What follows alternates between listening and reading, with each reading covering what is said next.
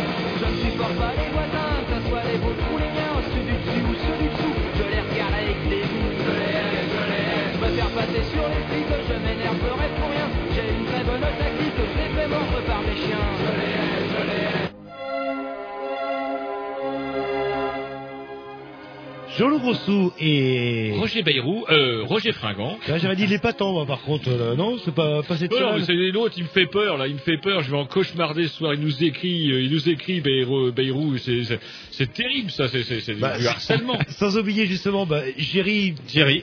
Voilà, Jerry Bayrou. et, et Tom qui va parler au micro. Tom sans étiquette. Ouais, Et ah. Tom sans... Ah bah c'est mieux, parce que la, la semaine dernière, c'était Tom, je m'en fous qu'ils aillent tous crever. C'est quand même mieux. Il évolue, oui, Ah, il politiquement. évolue, ouais, alors. politiquement. Oh, je vous dis, ça va finir bérouiste aussi, ça.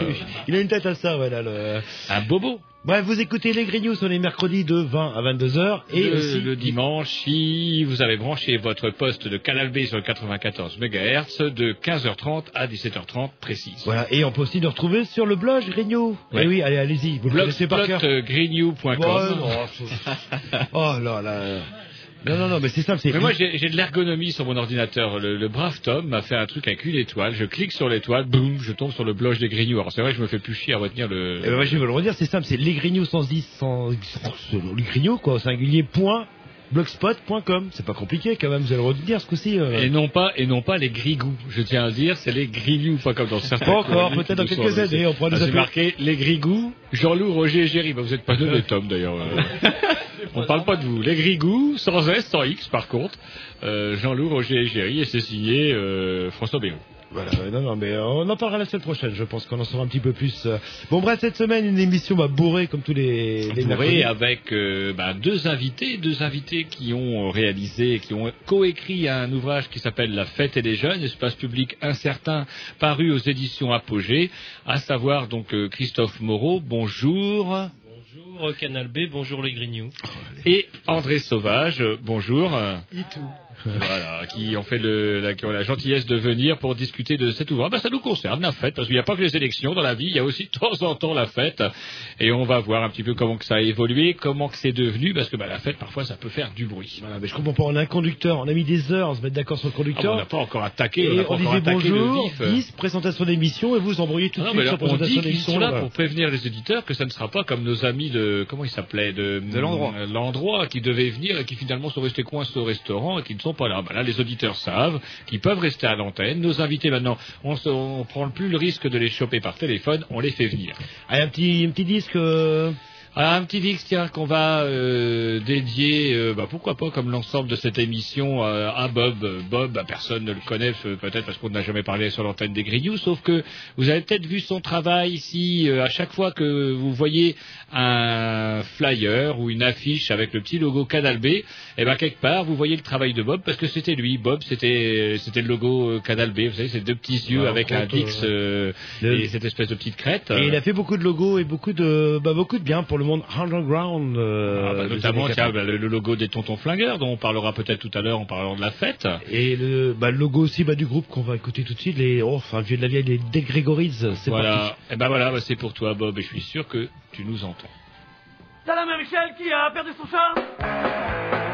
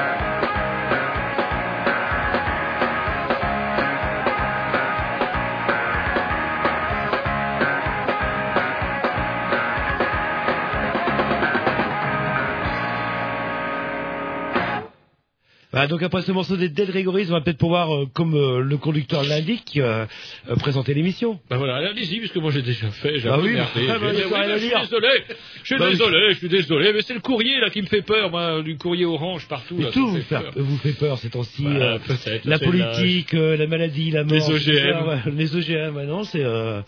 Donc bah voilà, bah, comme bah, les rubriques habituelles, sinon en attendant. Bah, peut-être les rubriques habituelles. Et puis je suppose que avant de- de- d'entamer dans le vif du débat avec euh, nos deux invités, on commencera bah, par la semaine des Grignoux pour vous dire un petit peu ce qui nous a fait euh, frémir à droite et à gauche. On embraye encore par un petit Dix alors du coup? Bah du coup, oui, puisque vous avez présenté l'émission alors qu'il fallait pas la présenter. Ah oui, bah ouais, bah non, bah, non, bah faut être sérieux. 20 voilà. ans, 20 ans, 20 ans. Et en plus, on nous fait signe qu'il faut qu'on meuble parce que du coup, ça fout le bordel, ça fout le bordel. Non, mais c'est un peu de ma faute. Autant, pour- autant la semaine dernière, ils ont, ils ont pas été bien.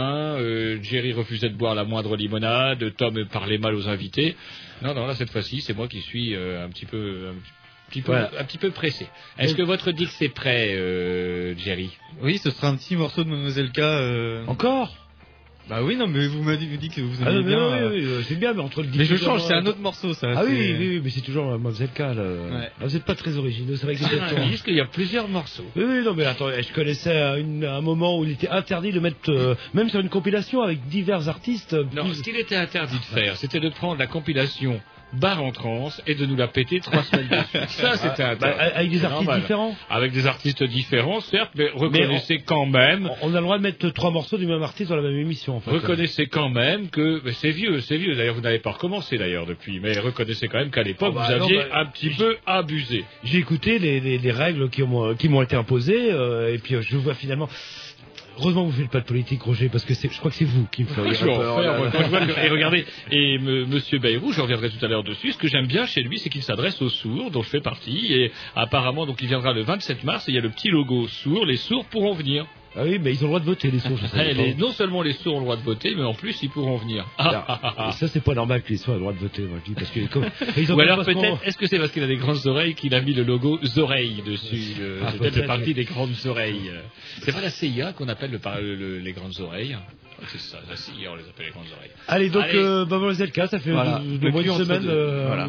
un, un nouveau morceau, c'est ça Le cul entre deux chaises. Ah ça oui, tiens, oui, c'est c'est original. là, le- Après, je suppose qu'on va aller Fatal Picard. hein. un peu car tu balances. T'oses même plus faire de choix, tu fuis les évidences. Tu veux toujours ce que t'as pas, et quand tu l'as, ça suffit pas. Qu'est-ce que t'es chiant?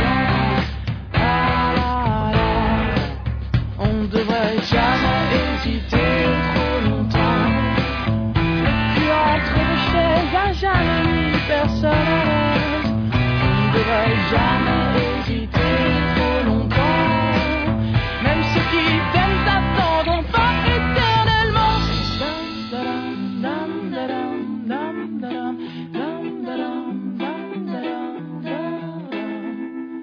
Non mais.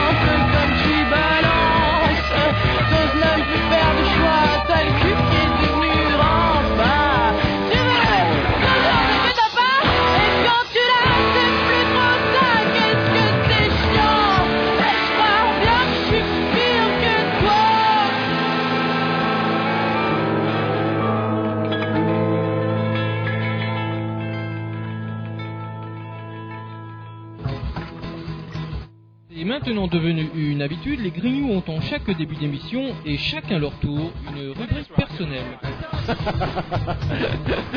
C'est ça en fait, tu vois le truc. C'est ça, Filou, t'as tout compris. C'est un petit peu entre le clin d'œil, le coup de gueule du moment, mais aussi le détail de la vie trépidante d'un Grignou.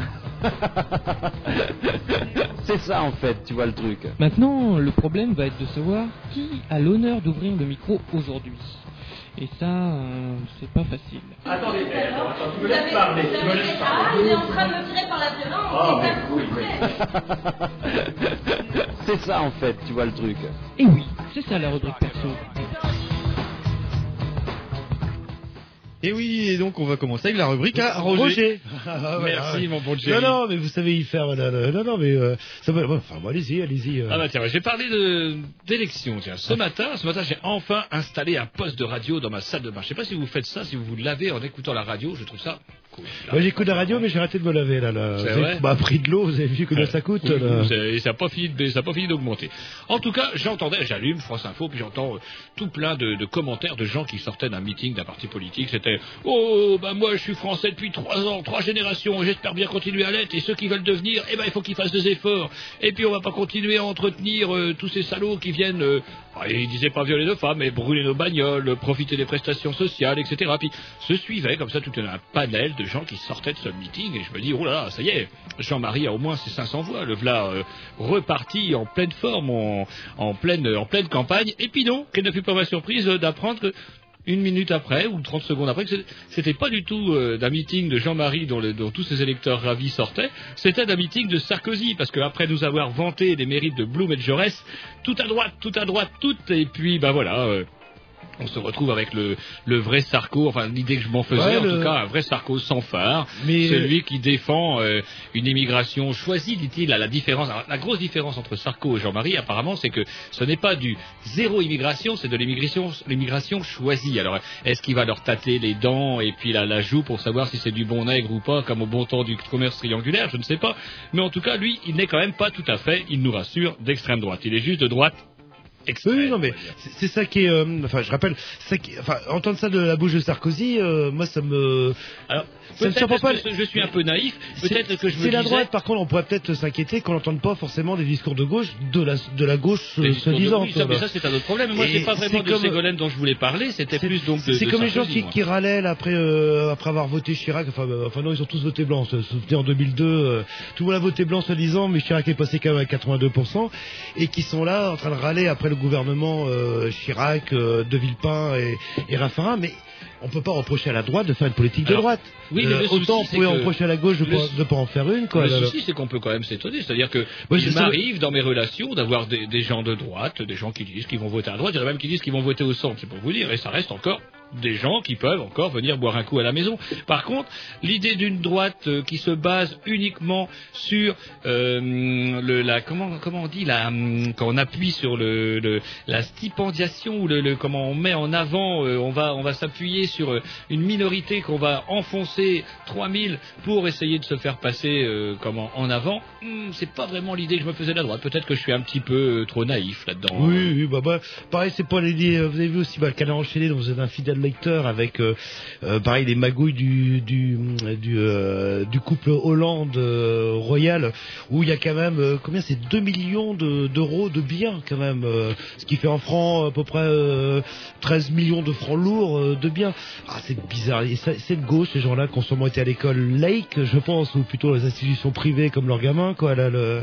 Et c'est ça qu'on appelle la gauche caviar en fait, ceux qui ont plein de sous et puis qui se donnent bonne conscience en disant, enfin bon bref. euh, Bref, bref, alors justement, vous Mais bon, vous ça- éloignez de mon propos, non, mon que- propos que- qui est de dire, attendez, je termine parce ça- que c'était ma rubrique, il l'a dit, le Vous- petit, j'en j'en termine Non, avec euh, Sarkozy trouve Sarkozy. ça, vous trouvez ça choquant moi, je Ouais, moi je trouve ça choquant Bah non, parce que c'est- pas l'idée que je me fais normalement d'une droite qui se prétend être euh, républicaine et égalitaire. Parce que Sarko, quand le Titi, il va vous dire mais non, absolument pas. Je suis républicain, je suis légaliste, mais qui va pas hésiter à aller à taper sur le nègre si ça peut lui ramener des voix.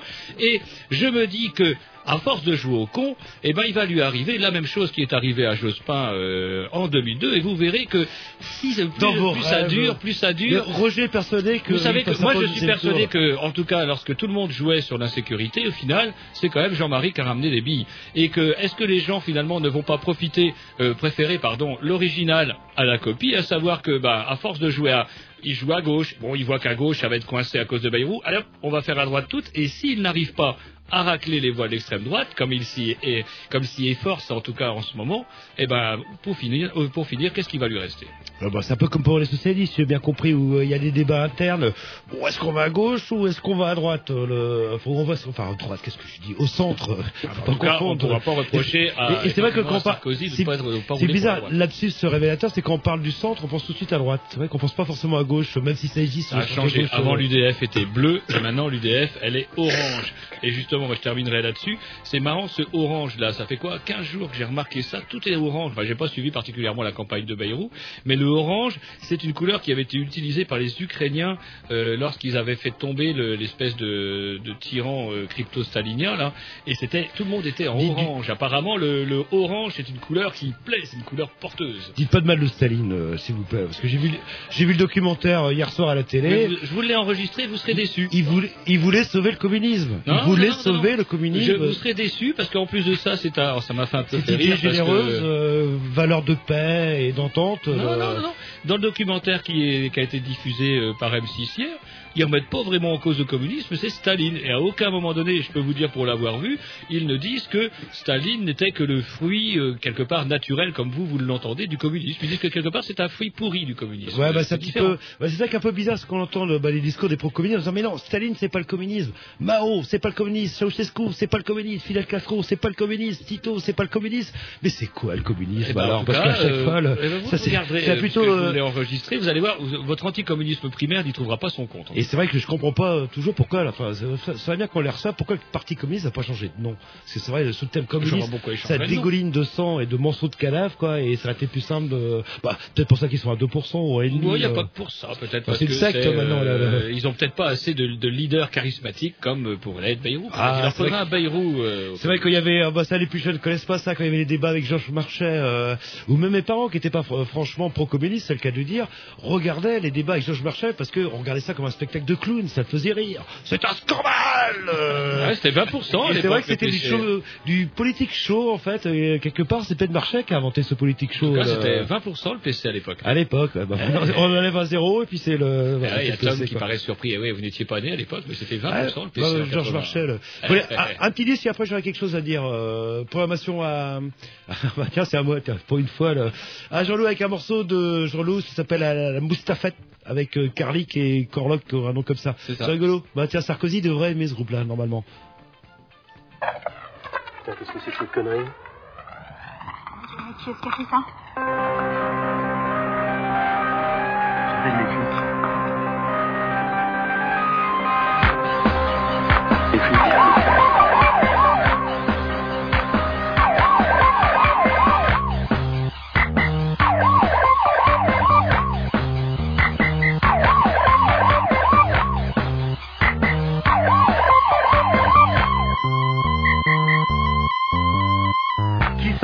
Toujours curieux de savoir ce que tu fais. C'est la mousse à fête Qui c'est qui est payé pour rouler à 30 toute la journée? C'est la mousse à fête Qui c'est qui t'embrouille dès que tu mets le pied dehors? C'est la mousse à fête. À cause de qui tu peux même plus conduire foncer Prends mousse à dans une estafette Toujours prêt pour niquer ta fête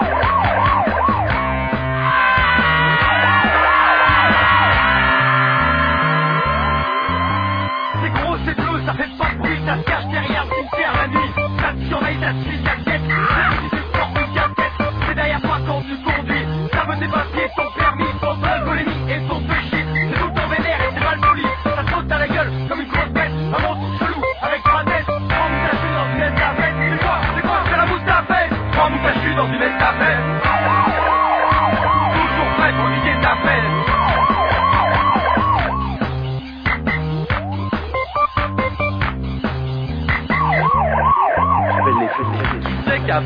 C'est la fête Qui c'est qui t'arrête tous les 100 mètres. C'est la fête C'est quoi le contraire du respect C'est la fête C'est quoi la bagnole que j'aurais jamais. C'est une fête Polie comme un mec qui pète à table. C'est la fête Qui est compréhensif comme un feu rouge. C'est la fête Vieux képi cherche jeune casquette. C'est la fête Et peut-être même plus si affinité ou bête à trois têtes qui te bouffe la tienne C'est la fête Trois moustachus dans une estafette La mousse à fête Putain, regarde ce qui c'est qui arrive là Hein T'as quelque chose La je voulais rien prendre mais ouais Balance tout ton shit et plein de La balance. Dans la route, on prie partir. Quand tu la vois, ça te fait souci. Tu sais que dedans, il y a trois blaireaux. Et ils sont pas là pour fumer un pédo. Si elle t'attrape, elle va pas te lâcher. Jusqu'à son lit, elle va te ramener. Fais-toi savoir qu'elle veut manger. C'est ce morceau, faut te manger. Trois moustachus dans une estafette pour niquer ta fête. Trois moustachus dans une estafette Sont toujours là pour niquer ta fête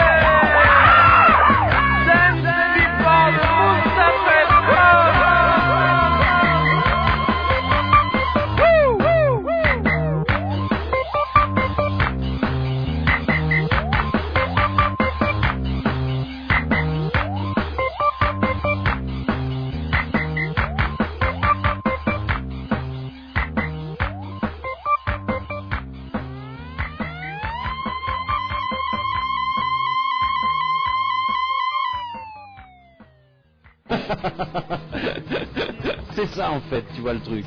Et oui, c'est ça la rubrique perso. Et à la demande de Jean-Loup, il- qui Euh, non. voudrait dire une petite rubrique, et ben voilà, c'est à lui. C'est bon? Ouais, non, non, c'était à moi. Bah, justement, bah, voilà, un article sur lequel je suis tombé et. Sur laquelle? Sur le local. Mais c'est lui aussi, il cause. euh, à Bah non, de- mais vous êtes pas prêt, vous êtes pas prêt. À force de parler Picard, là, je sais plus euh, ce que je raconte. là, là. Et euh, qu'est-ce que je voulais dire? Oui, euh, alors une- un petit courrier qu'on avait reçu il y a, oh, il y a quelques temps de ça, là, du, du cirque. Et euh, dans le journal euh, euh, de dimanche, en fait, qu'est-ce que je vois? Le cannabis serait coupé au vert, en fait. Et, et la question que je me pose, est-ce que c'est une Au ver de terre? ben non, au vert, en fait, c'est alors, c'est surtout pour l'herbe, si j'ai bien compris, euh, euh, on, pour euh, faire euh, que ça pèse un petit peu plus lourd, on le reste ça dans des espèces de verres pilés, ce qui donnerait de la lourdeur et aussi ce côté un petit peu étincelant qui apparemment a l'air de ravir le consommateur de base, voilà, d'aguiser le client, mais qui serait extrêmement mauvais pour la santé. Et la question, euh, alors donc l'article, ils en parlent, s'inquiètent, mais personne n'a pu prouver en fait, euh, ou n'a trouvé ce genre de, de produit ou ce genre de substance dans le dans le cannabis. Et Même pas la gendarmerie, selon votre article. alors, est-ce que ce serait une, une légende, même pas la gendarmerie, est-ce que ce serait une, une légende urbaine?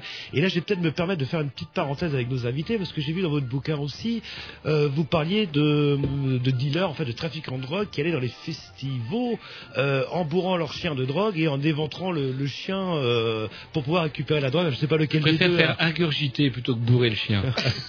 Ouais, ça dépend Enfin, lequel. c'est- c'est- c'est juste des problèmes de mœurs, mais. euh, Et si vous pas. n'êtes pas trompé de, de bouquin. Si, si, hein, je peux- Ça, ça, attendez. C'était une polémique. Ouais. On parle Ah, d'une polémique qui a eu lieu. où- C'est une légende urbaine. le- Ouais, c'est une rumeur qui a, par... Ouais, qui qui ça, et, quoi, là, le- et qui était en fait, euh, enfin, on connaît pas l'origine d'une rumeur, c'est normal pour une rumeur, mais c'était euh, vraisemblablement complètement faux, mais ça avait permis d'a- d'alimenter un imaginaire autour euh, des rêveurs euh, qui ont pour beaucoup des chiens, Mhm. et donc on véhiculait l'information comme quoi ils remplissaient les, les estomacs des chiens de- d'ecstasy, puis qu'ils éventraient les chiens. euh, On a entendu parler de ça, ouais. Et ça avait été démenti euh, aussitôt par euh, bah, les intervenants sanitaires de type l'Orange Bleu, Médecins du Monde, enfin qui étaient sur place. Et bien sûr, personne n'avait vraiment constaté ce phénomène, mais ça a, a circulé pendant plusieurs mois cette rumeur. Et c'est dingue, parce qu'on n'a jamais trouvé, semble-t-il, le moindre chien éventré, mais pourtant, euh, une rumeur, euh, même nous qui ne sommes quand même pas des rêveurs, euh, des rêveurs euh, convaincus, Alors, on est je- au courant je- de ça. Je reviens à mon article justement. Alors pareil, c'est un peu la question que je me pose est-ce que le cannabis coupé au vert en fait n'est pas une légende urbaine?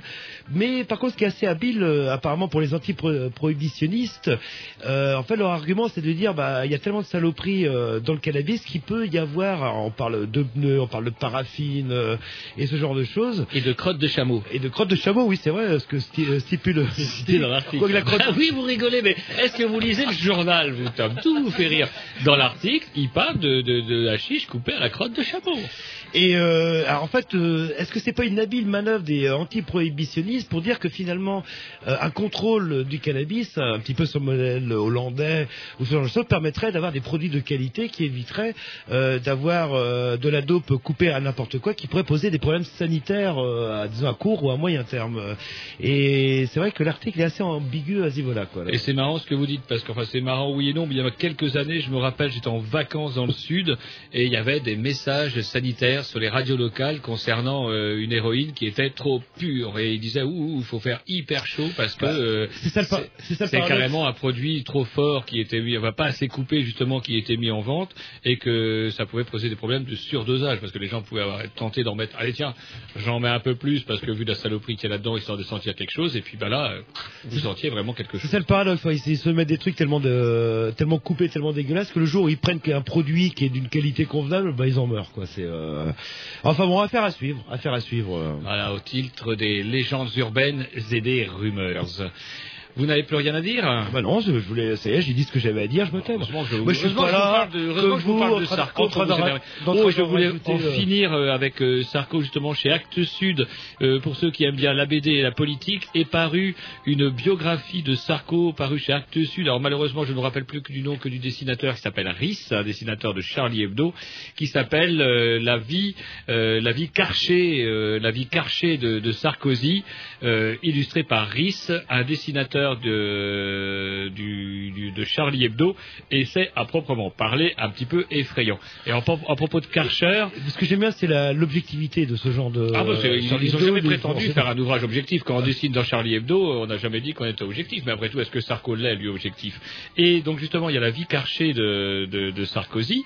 Et euh, à propos de, de Karcher et de Karcher, il y a la société Karcher aussi qui queen, euh, qui en a un petit peu marre de, du camarade Sarko et qui aimerait bien qu'on arrête d'utiliser le terme de Karcher parce qu'eux, ils disent on est une société honnête et on n'a jamais eu pour prétention euh, de nettoyer les cités. Par contre, pour nettoyer un mur, enlever la vieille mousse, une vieille peinture, Ou le les- Karcher, c'est effectivement un outil efficace. Ou enlever les tags euh, qui ont été mis par les gars de la cité aussi. Oh, c'est même mieux qu'un euh, Karcher, euh, parce que les gars de, les gars de la ville, euh, à Rennes, utilisent carrément un espèce de, de- de- un truc de... Un super. Karcher. Ouais, parce qu'ils ont une espèce de petit camion avec une... Ouais, ouais, ouais, et ça booste 3000. euh, voilà, en tout cas, la société Karcher commence à... Je vous dis moi-même qu'à la limite, c'est même pas bon pour la droite et pour l'économie, un mec de droite pareil. Oui, non, mais là, bah, alors, qu'est-ce qui vous arrive à droite, vous, autrement euh, Bayrou Bayrou Ah, Il y a Bayrou, il reste encore Bayrou. la, la, la droite, euh, ouais, la, on a de- L'UDF, je suis désolé, moi, Oh, du temps de oh Daniel Gilbert et de la chance aux chansons, Et- ouais, Daniel Gilbert, euh, l'UDF, c'était quand même un parti de droite, c'était le parti de Giscard d'Estaing quand même. Ah oui, oui, oui, bah, qui a, d'ailleurs, ouais, a fait des, a, a fait des réformes. soutient Bayrou, au fait, euh, VGE Oh, bah, normalement, oui, euh, normalement. vous- euh, hein. Géry, vous qui êtes un spécialiste. Je sais pas. Non, je, je, Poli de- C'est dingue, ça. C'est dingue, Il il va pas pour qui il vote. hein. Il va, si, il sait pour qui il vote, Mais non, parce mais que il sait Giscard- pas pourquoi. Alors, il y a pris, il y a, il y a quoi, il y a trois semaines que Giscard d'Estaing était de l'UDF aussi. Mais c'est euh. pas parce que lui, il va dire qu'il vote pour un tel ou un tel que ça va changer mon vote. Ah, moi, si Giscard dit, faut, faut voter Bayrou, peut-être que j'écouterai, parce que c'est, c'est vrai, c'est les derniers souvenirs que j'ai de la Et c'était postérité. surtout quand même un pro de l'accordéon, accordéon dont on sera peut-être amené à parler avec nos invités tout à l'heure. Voilà. Et il était très populaire parce qu'il venait manger chez les Français. Voilà. Ouais. Et il serrait les mains des boueux. Voilà. Le... Bah, Il a fait venir les boueux pour le Noël de l'Élysée. Ah, ah, ah, ah. Alors comme euh, vous avez invité des sociologues, bah, on Bah va oui, prendre un petit peu la parole. C'est pas facile de vous couper parce que vous avez Non, mais attendez, dans là, et n'avez plein pas encore commencé. Ah, on n'avait pas commencé. non, c'était pour euh, revenir sur la question euh, du cannabis et de la question de la rumeur, de l'expertise scientifique et de l'enjeu idéologique. On parle dans le bouquin à un moment de l'expertise qu'il y a eu sur le cannabis et la conduite automobile. Et en fait, on, on explique que, eh ben, il y a plein d'enjeux idéologiques et donc on peut prendre des décisions bien avant ou complètement à côté des expertises scientifiques. Et du coup, euh, l'enquête sur euh, stupéfiants accidents mortels de la circulation routière avait montré qu'en fin de compte, euh, ben, la consommation de cannabis euh, était euh, quasiment euh, au- autant, voire moins dangereux que l'alcool, mais par contre était beaucoup moins toléré. Et donc la décision, la loi avait été euh, votée en 2003, euh, six mois à peu près après les conclusions de l'enquête. Donc en gros, euh, ben, il y a un, parti pris idéologique qui tient pas compte de l'expertise scientifique. Alors je sais pas ce que ça va donner par rapport à, à l'herbe coupée avec euh, du, Du verre, euh, et des crottes bon, euh, quels que soient les éléments objectifs et scientifiques qu'on peut amener, ben il peut y avoir enfin des décisions qui sont prises qui sont à côté de ces réalités. Donc le professeur Claude Gott, donc épidémiologique, épidémiologiste au conseil scientifique de l'OFDT, ben, était très gêné par ça et dit en gros consommer à un taux légal, l'alcool est plus dangereux que le cannabis. Ouais, puis il y a- il y, a tout le problème aussi euh, des gens. Euh, euh, bah, le problème du cannabis, c'est que ça reste très longtemps dans le sens. C'est-à-dire que vous pouvez fumer un joint le samedi et avoir un contrôle des flics le dimanche où vous allez être positif. Par contre, vous serez plus du tout sous l'effet du produit, quoi. Là, le- Et apparemment, c'est devenu une circonstance aggravante. Et c'est le fait de C'est quand même conduire sous Sarkozy qui a fait, qui a fait passer une loi comme 2003, circonstance aggravante. Non, mais c'est bah, bah, Ah non, non, non, non, vous allez pas me dire. Non, mais que- le, le- le- le problème des drogues, elles ne sont tolérées ou même voire encouragées que quand on les produit. On produit de l'alcool, donc il n'y a aucun problème. Par contre, on ne produit pas ou peu de cannabis. euh, Vous savez que c'est encore plus grave, vous savez que Sarko, il ne boit même pas. C'est vrai, ouais. Il boit même pas, et il est mauvais pour le tâtage de cul des vaches. Il paraît, il a pas été brillant, euh, comment, euh, c'est quand même pas Chirac, hein, tâter le cul d'une vache, il faut le, c'est du métier, ça. Et il a pas ça, et en plus, pour aller, pour boire un coup de Sancerre et tout, ça a été, il aurait trempé ses lèvres juste dans le verre. Il ne boit pas, cet homme-là. Il est de quelle religion? Je trouve ça d'être musulman, moi, Sarkozy. Euh, bah, ouais, il y en a, oui, il y, a- il y en avait en Hongrie, il y en avait, là, le... Bon, allez, un petit disque et Un puis petit après... disque d'information à Roger, puis après ben, on attaque dans le vif du sujet parce que ben, un de nos invités, donc Christophe Moreau, euh, euh, brûle d'impatience effectivement d'intervenir.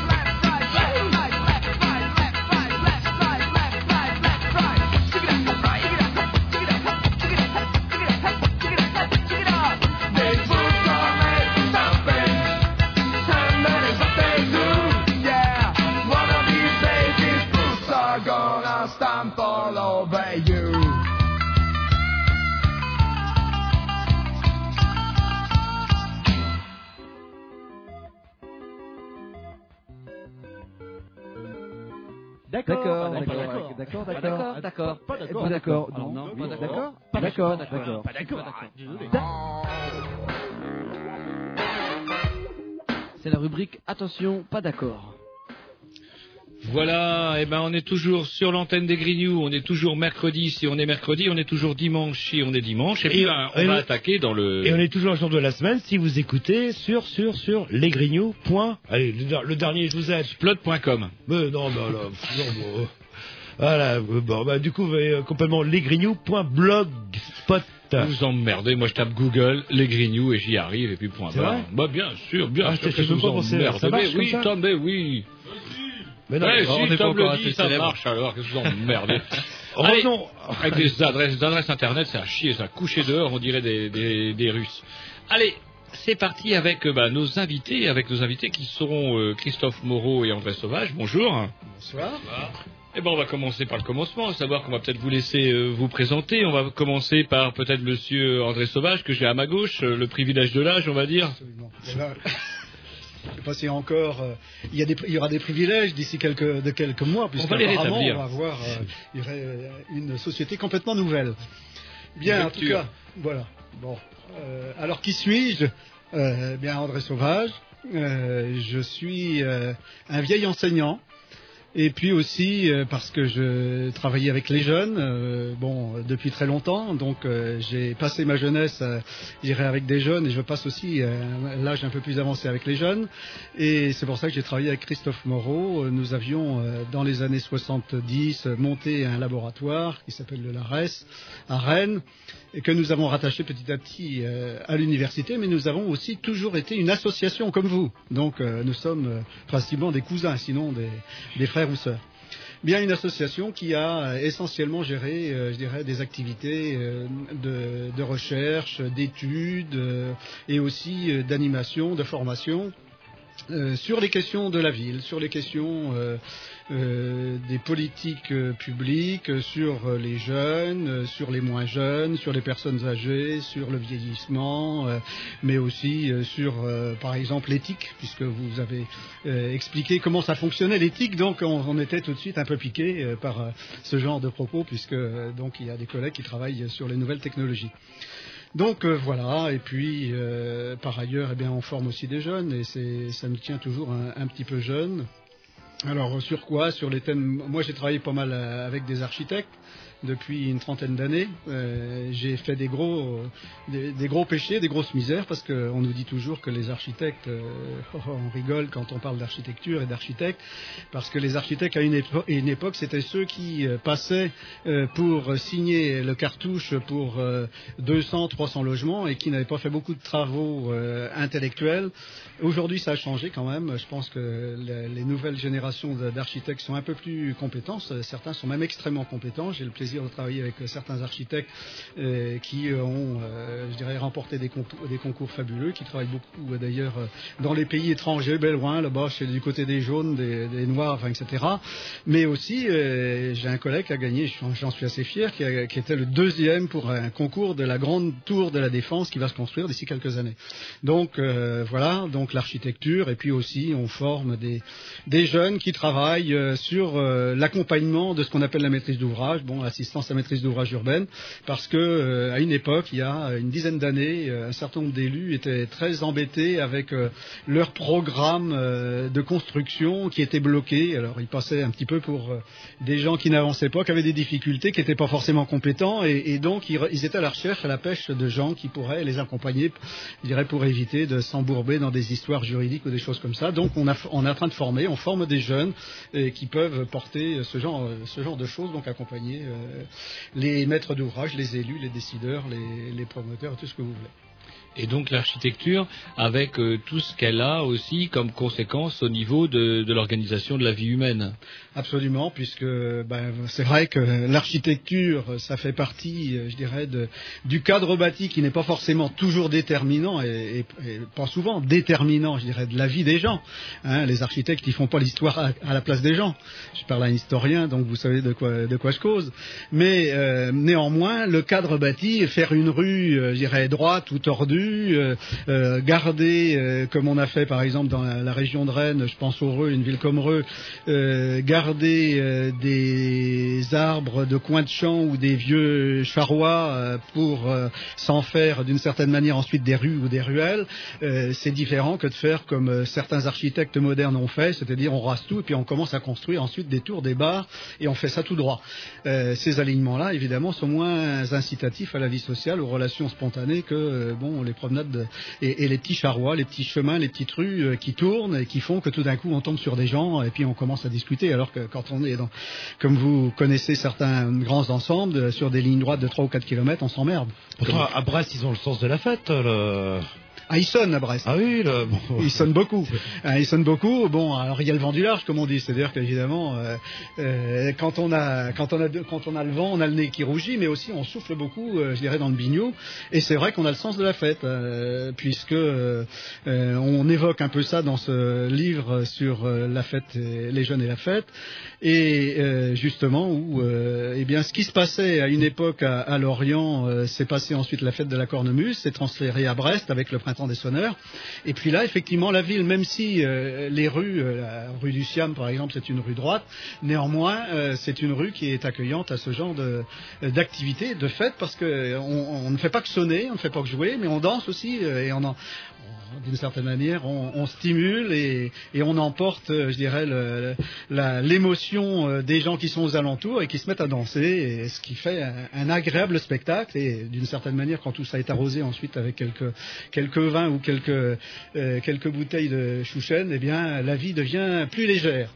Et alors, sinon, pour revenir euh, au bouquin, qu'est-ce qui vous a donné le. On présenter peut-être Monsieur Ah Moreau, bah oui, aussi oui, Christophe oui, Moreau, qu'on n'a pas présenté, qui est intervenu tout à l'heure à propos de la rumeur des, des, des chiens, bou- des chiens, Éventrés, des chiens bourrés, c'est ça, des chiens fourrés. Comment vous disiez, vous Des chiens éventrés, ouais. Là, vous parliez de chiens fourrés Oui, fourrés, euh, fourrés à la drogue et éventrés après pour revendre la drogue. là. Alors vous, Christophe Moreau, vous êtes euh, sociologue. Ben, moi, je fais des recherches dans le cadre de cette équipe qui s'appelle euh, donc le LARES, un laboratoire de recherche en sciences humaines et sociales. Donc, j'ai été formé en fait par André et puis d'autres parce qu'on est euh, quatre générations dans cette boutique. Donc, moi, je suis arrivé là euh, ben, en faisant une maîtrise de sociaux en 94 et à partir de là, je me suis formé. J'ai appris à développer le métier de sociologue qui est un métier assez récent. Hein. À la différence des médecins, euh, on connaît le serment, le serment d'Hippocrate euh, qui date de l'Antiquité. Par contre, la sociologie, les métiers de la sociologie, c'est quelque chose d'assez récent. C'est en gros une réflexion sur la personne humaine, sur les relations humaines pour euh, ben, à la fois comprendre et aussi euh, aider les politiques publiques à s'organiser un petit peu différemment. Donc moi j'ai commencé à réfléchir depuis le début aux questions de l'éducation, de la jeunesse, des politiques sociales. Donc je suis beaucoup moins euh, sur les aspects euh, urbains, quoique un petit peu parce qu'on travaille beaucoup dans des contextes urbains, mais je suis plus sur ben, la, la- la relation à l'autre, les questions aussi culturelles. Et assez vite, donc j'ai commencé à travailler sur euh, ben, l'insertion professionnelle des jeunes, l'insertion sociale des jeunes, et puis aussi les pratiques à risque, parce que c'est vrai qu'il y avait pas mal de, à l'époque déjà une demande sociale sur euh, ben, comprendre un peu ces activités nocturnes, ces conduites euh, un petit peu accidentogènes, on va dire. et donc j'ai fait un DEA puis un doctorat sur la question des soirées rêves donc le, le mouvement techno en Bretagne, où je montrais en gros que la jeunesse c'est un moment, euh, il faut l'entendre sous deux, deux aspects. C'est d'abord une modification de la personne humaine, donc qui va accéder à l'âge adulte, et donc c'est un moment expérimental. Et pour faire des expériences, bah, je dis souvent c'est comme une salle de musculation, c'est mieux quand il y a un entraîneur. Sinon, eh ben éventuellement on peut se blesser ou se faire une déchirure musculaire avec tous ces poids qu'on peut trimballer dans une salle de muscu. Donc faut un entraîneur. Et puis deuxième aspect, eh ben c'est que la jeunesse relation entre les générations. C'est pas juste la modification de la personne humaine après l'adolescence, c'est une relation entre les plus vieux et puis les plus jeunes pour euh, ben, accompagner ces expériences dans la salle de muscu, mais aussi faire de la place autour de la salle de muscu dans, dans la cité, dans la ville, et comment on peut faire euh, de la place aux jeunes et puis leur permettre euh, bah, de s'assumer, de s'engager, euh, de pouvoir s'exprimer et puis de prendre le relais euh, au bout d'un moment. Donc en gros, c'est pas que des questions de sociologues puisqu'il y a beaucoup de villes, de départements, d'associations qui s'interrogent sur cette question-là. Comment bah, maintenir les jeunes sur un territoire, comment aussi attirer les jeunes, comment les informer, comment faire plus de passerelles entre le monde de la formation, le monde du travail? Enfin, il y a tout un, tas de sujets sur lesquels on travaille. Et notamment en milieu urbain, euh, mais pas seulement. Donc voilà, ça fait maintenant une douzaine d'années que j'ai bah, participé au développement de la, de la réflexion sur la jeunesse, avec quand même une entrée très régionale, c'est-à-dire que autant on pourrait passer notre vie dans les trains, autant il y a beaucoup de choses à faire en région Bretagne. Donc c'est vrai que on- il y a toute une partie de notre temps où on travaille dans la région avec des partenaires euh, locaux, on va dire. Il y a une partie de notre temps où c'est plus de la recherche fondamentale, où là on traîne dans les ministères, à la défense, euh, au ministère des Transports, à la mission de lutte contre les drogues. Enfin, on fait pas mal de travaux avec d'autres réseaux de chercheurs d'autres disciplines, on peut bosser avec des psychologues, des biologistes, etc. Et donc nous, on travaille toujours sur, en gros, la dimension émotionnelle de l'être humain et sa- la construction de son identité et de son engagement dans la cité. Voilà, je pense que c'est un, un bon résumé. Très bien. bah écoutez, on va se mettre un petit disque et puis après on va peut-être parler de Ah, pourquoi- pourquoi le, ce- le ce pourquoi C'est Michel bien moi le pourquoi là le allez petit disque programmation à à à à Tom. Ah, c'est bien. Avec, les- euh, alors, c'est mon ami euh, Yann qui m'a prêté un disque. Vous avez un ami vous Oui. Oui. c'est Nicolas Polis. Oh, c'est bien ça là. le- Ah, c'est genre. vous connaissez ah bah, Évidemment, oui. le- C'est un genre Fatal Picard, mais euh, mais légèrement différent. Enfin, Ouais. on sent quand même les, les mêmes influences de base. Ouais.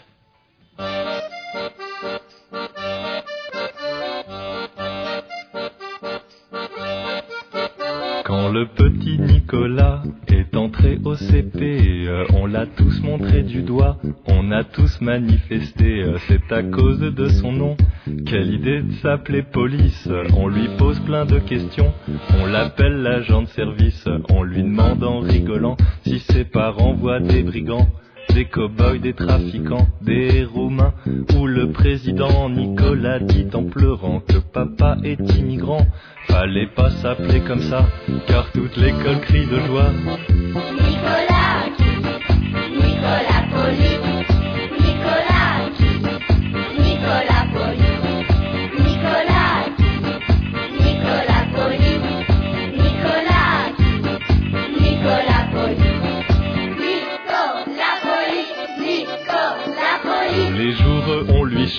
on lui chante sa chanson. En marchant côte à côte, on rigole de son nom. Nicolas a des copains, en classe sont ses deux voisins. Il copie sur Jean-Marie et Dominique copie sur lui. Pour les billes à la récré, c'est avec Édouard qu'il jouait. Comme il a loupé le calot, alors avec Jaco. On l'enterre à la mi-temps, au foot et au vélo, il est lent. Ses oreilles prennent le vent, et c'est l'émeute quand il est devant.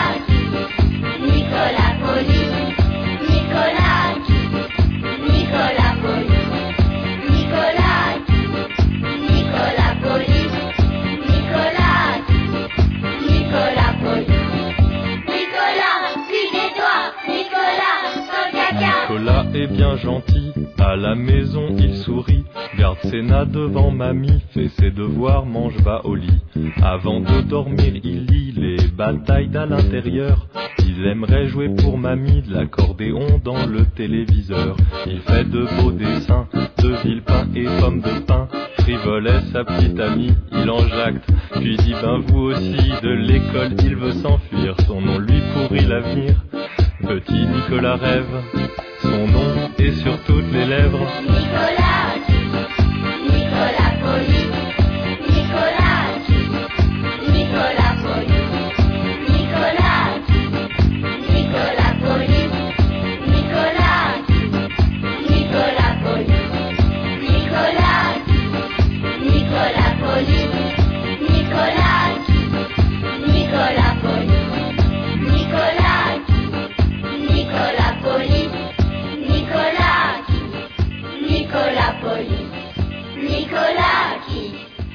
Nicolas Poli Nicolas qui Nicolas Poli C'est la rubrique Attention, pas d'accord. Voilà, s'il vous plaît, s'il vous plaît. Bah non, mais mettez la lumière rouge et puis euh, il nous plaira. Le... toujours pas. Alors donc toujours en compagnie de Christophe Moreau et d'André Sauvage qui Euh, nous parlent à propos de leur ouvrage, Ouais. donc La Fête et les Jeunes, paru aux éditions Apogée. Il faudrait qu'on en dise un petit mot d'ailleurs des éditions Apogée. que- On sait quand même, vous n'êtes pas les premiers qu'on reçoit des éditions Apogée. on avait reçu également euh, Monsieur Olivreau pour son ouvrage sur la vitesse euh, et sur la Bretagne. Voilà qu'on devrait avoir normalement un jour. Et euh, euh, on avait également reçu un autre auteur qui avait euh, parlé des comment de, de, tous les événements qui avaient accompagné la grève du, les grèves du juin français en 72 à Saint-Brieuc et ça lui permettait de développer toute une thèse autour de, des mouvements de gauche euh, Brézou en fait. Mais pour le moment, ce qui nous préoccupe justement, c'est la fête et les jeunes. Alors justement, comment est née cette idée de faire un, bouquin ou d'essayer de euh, d'avoir euh, sous l'œil du sociologue analysé la fête avec un grand F? Ah, c'est une bonne question, ça. Je sens, c'est une bonne question. Non, c'est une question assez simple qui est expliquée Bah. dans l'introduction. Mais c'est une bonne je question, mais elle est simple. Et donc la réponse est que c'est quand même une œuvre collective, euh, puisqu'on a été partie prenante euh, pour avoir été sollicité par euh, un certain nombre de partenaires. On a été partie prenante des états généraux de la fête, où on a contribué, bah, de par notre métier, à l'animation et l'intervention dans des débats en mai 2005, euh, euh, donc à la salle de la Cité.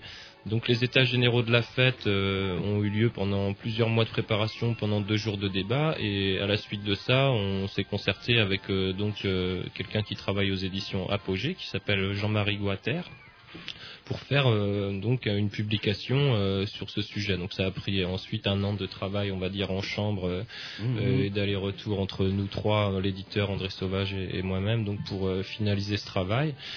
Et donc euh, les états généraux de la fête, c'était euh, un ensemble de collectifs, euh, donc notamment autour euh, d'artistes, de musiciens, euh, d'organisateurs de festivals, euh, de scènes de musique amplifiée, de bars, euh, de, enfin, de radio, d'ailleurs, je crois que notre directeur d'antenne, Yvan Penverne, y était aussi, avait participé à- aux États généraux de la fête. Tout à fait. Donc c'est un collectif informel euh, qui s'est monté suite euh, à l'hiver 2004. hein. Il, y a, il y a, avec l'abbé Pierre qui nous a quittés, il y avait l'hiver euh, 54. Bon bah nous c'était plutôt l'hiver 2004 où il y avait eu des grosses tensions sur les espaces publics rennais dans le, centre-ville entre les forces de l'ordre, les, les CRS et puis les jeunes.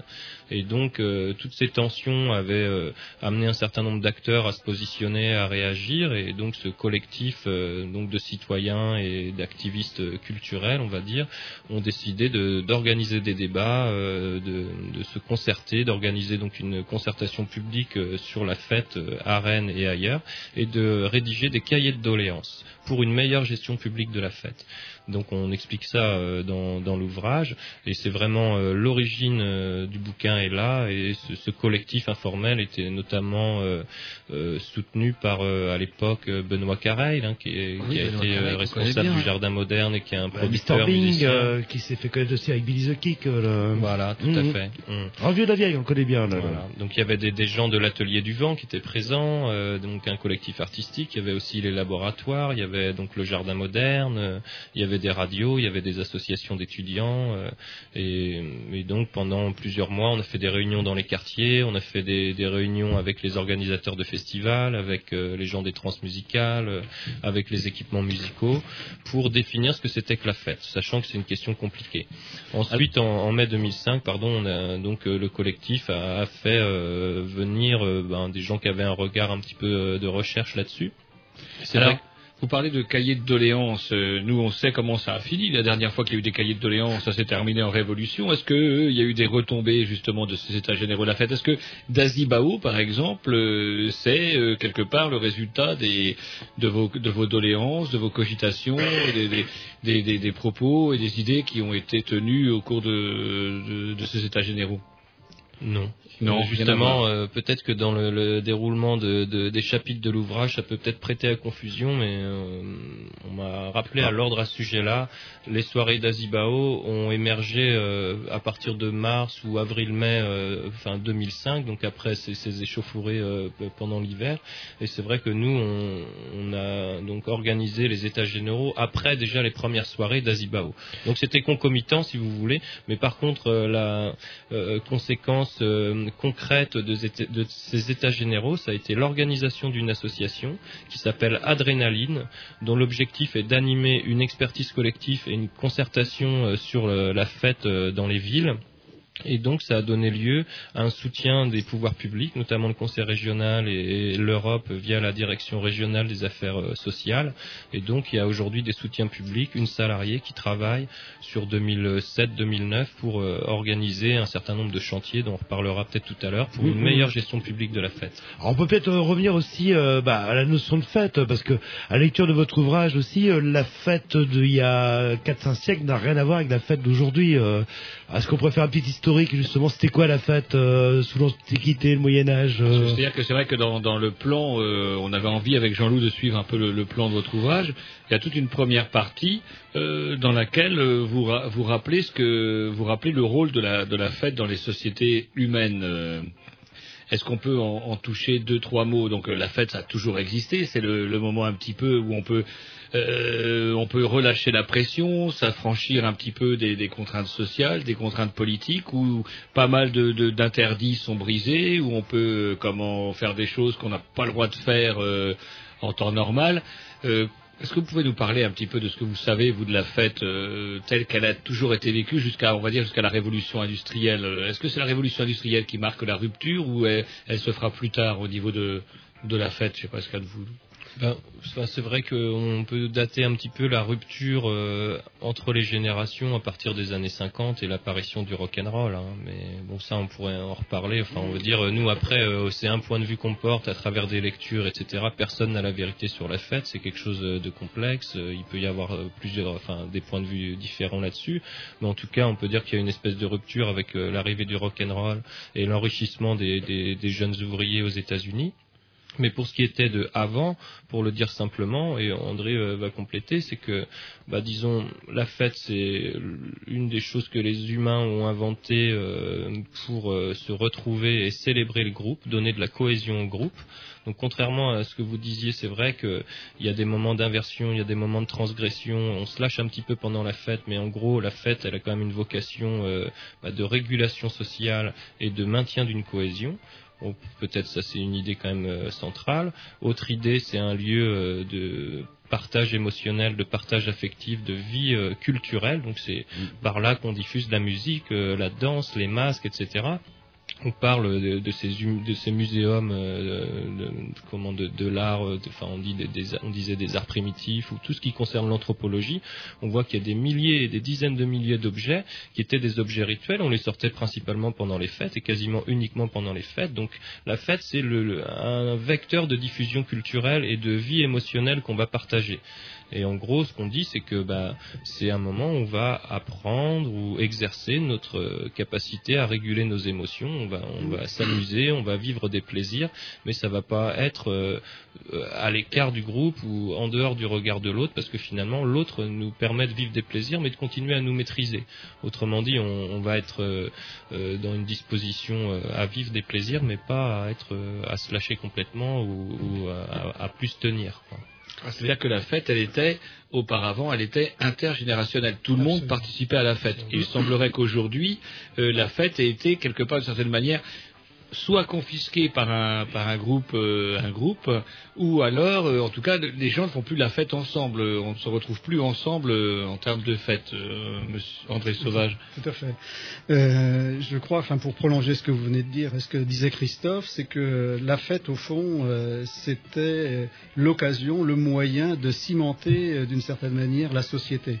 C'est-à-dire que les, rites que vous évoquiez tout à l'heure pouvaient être des rites de passage, c'est-à-dire des rites qui introduisaient, euh, à l'occasion d'une fête, finalement, les jeunes générations dans la génération des adultes.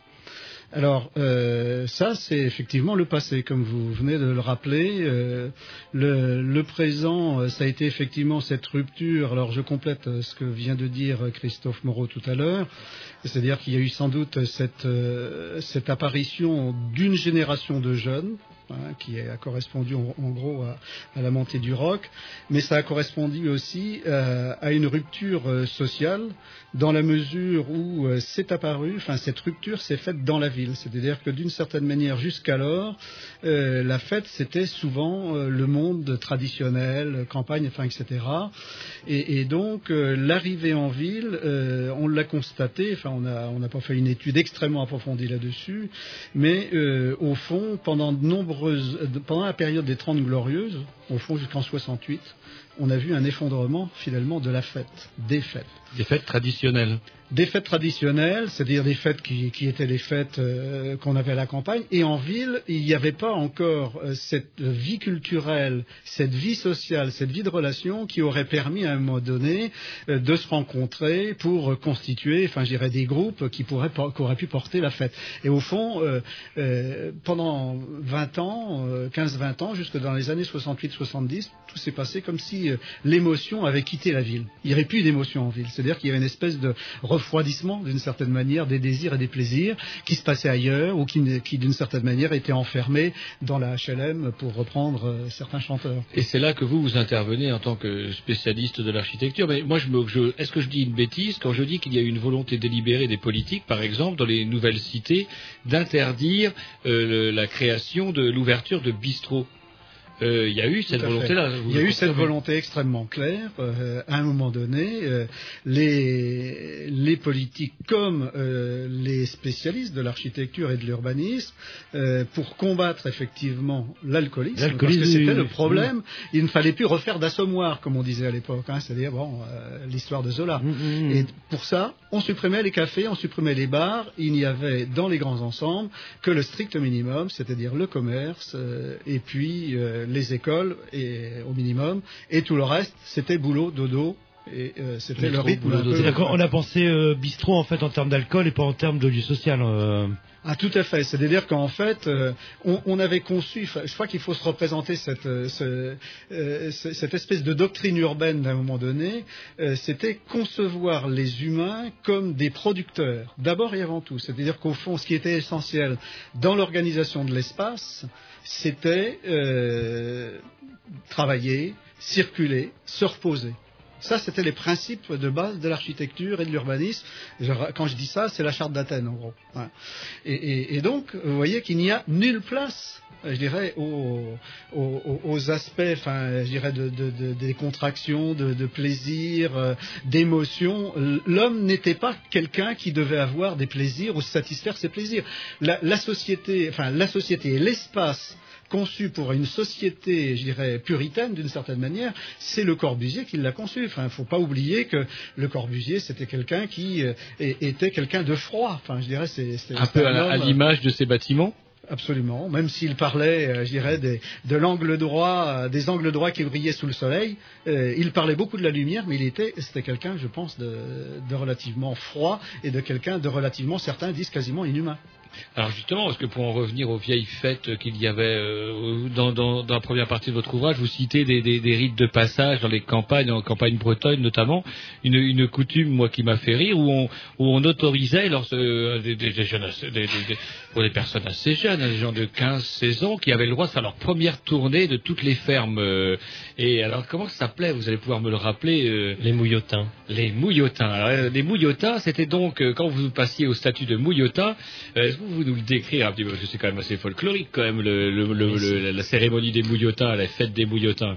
C'est amusant que vous l'ayez retenu parce que en fait c'est. Allez savoir pourquoi, je le crois un peu fatigué euh, ouais, c'est quelque chose, euh, c'est quelque chose que j'ai vécu, hein, donc euh, dans les années euh, 70, euh, 80, euh, c'est- ça se passait dans un endroit très localisé qui s'appelle le Craonnet, donc en Anjou, euh, entre le département de la Mayenne et du Maine-et-Loire, et, on peut retrouver euh, ce, genre de, de rite euh, ailleurs aussi. hein.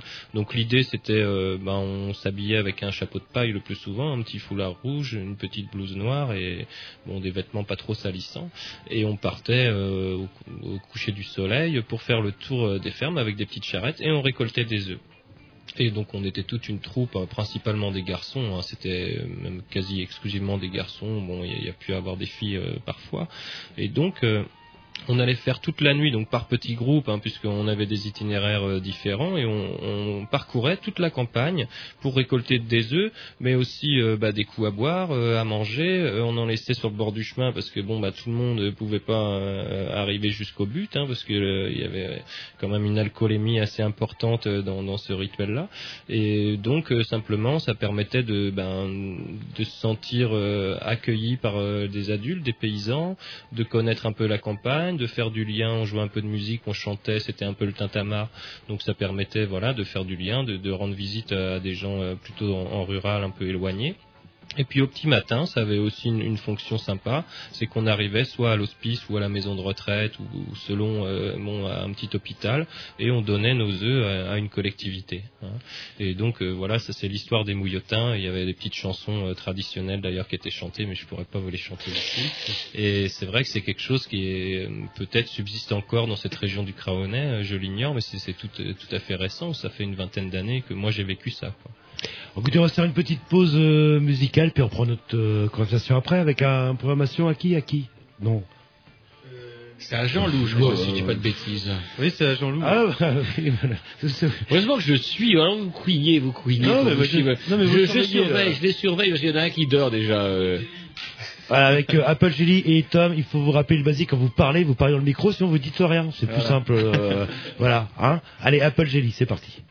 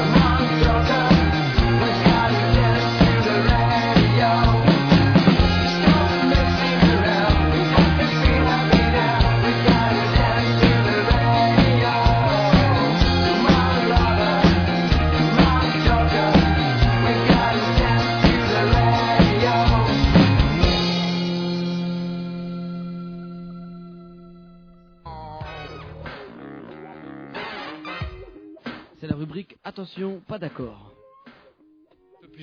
Toujours en compagnie des Grillous sur les mercredis, toujours en compagnie des Grillous sur les dimanches, et toujours en compagnie de Christophe Moreau et d'André Sauvage qui nous parlent de la fête. Et moi j'avais deux questions à vous poser. Un, à quoi ça sert la fête? Et deux, est-ce que la fête euh, est forcément euh, synonyme de dérèglement des sens? Ah, ça c'est une bonne question. Donc déjà, la première question, ça sert à quoi la fête Pourquoi ça euh, sert la fête? Pourquoi Ben- l'humain ou l'homme a inventé la fête euh?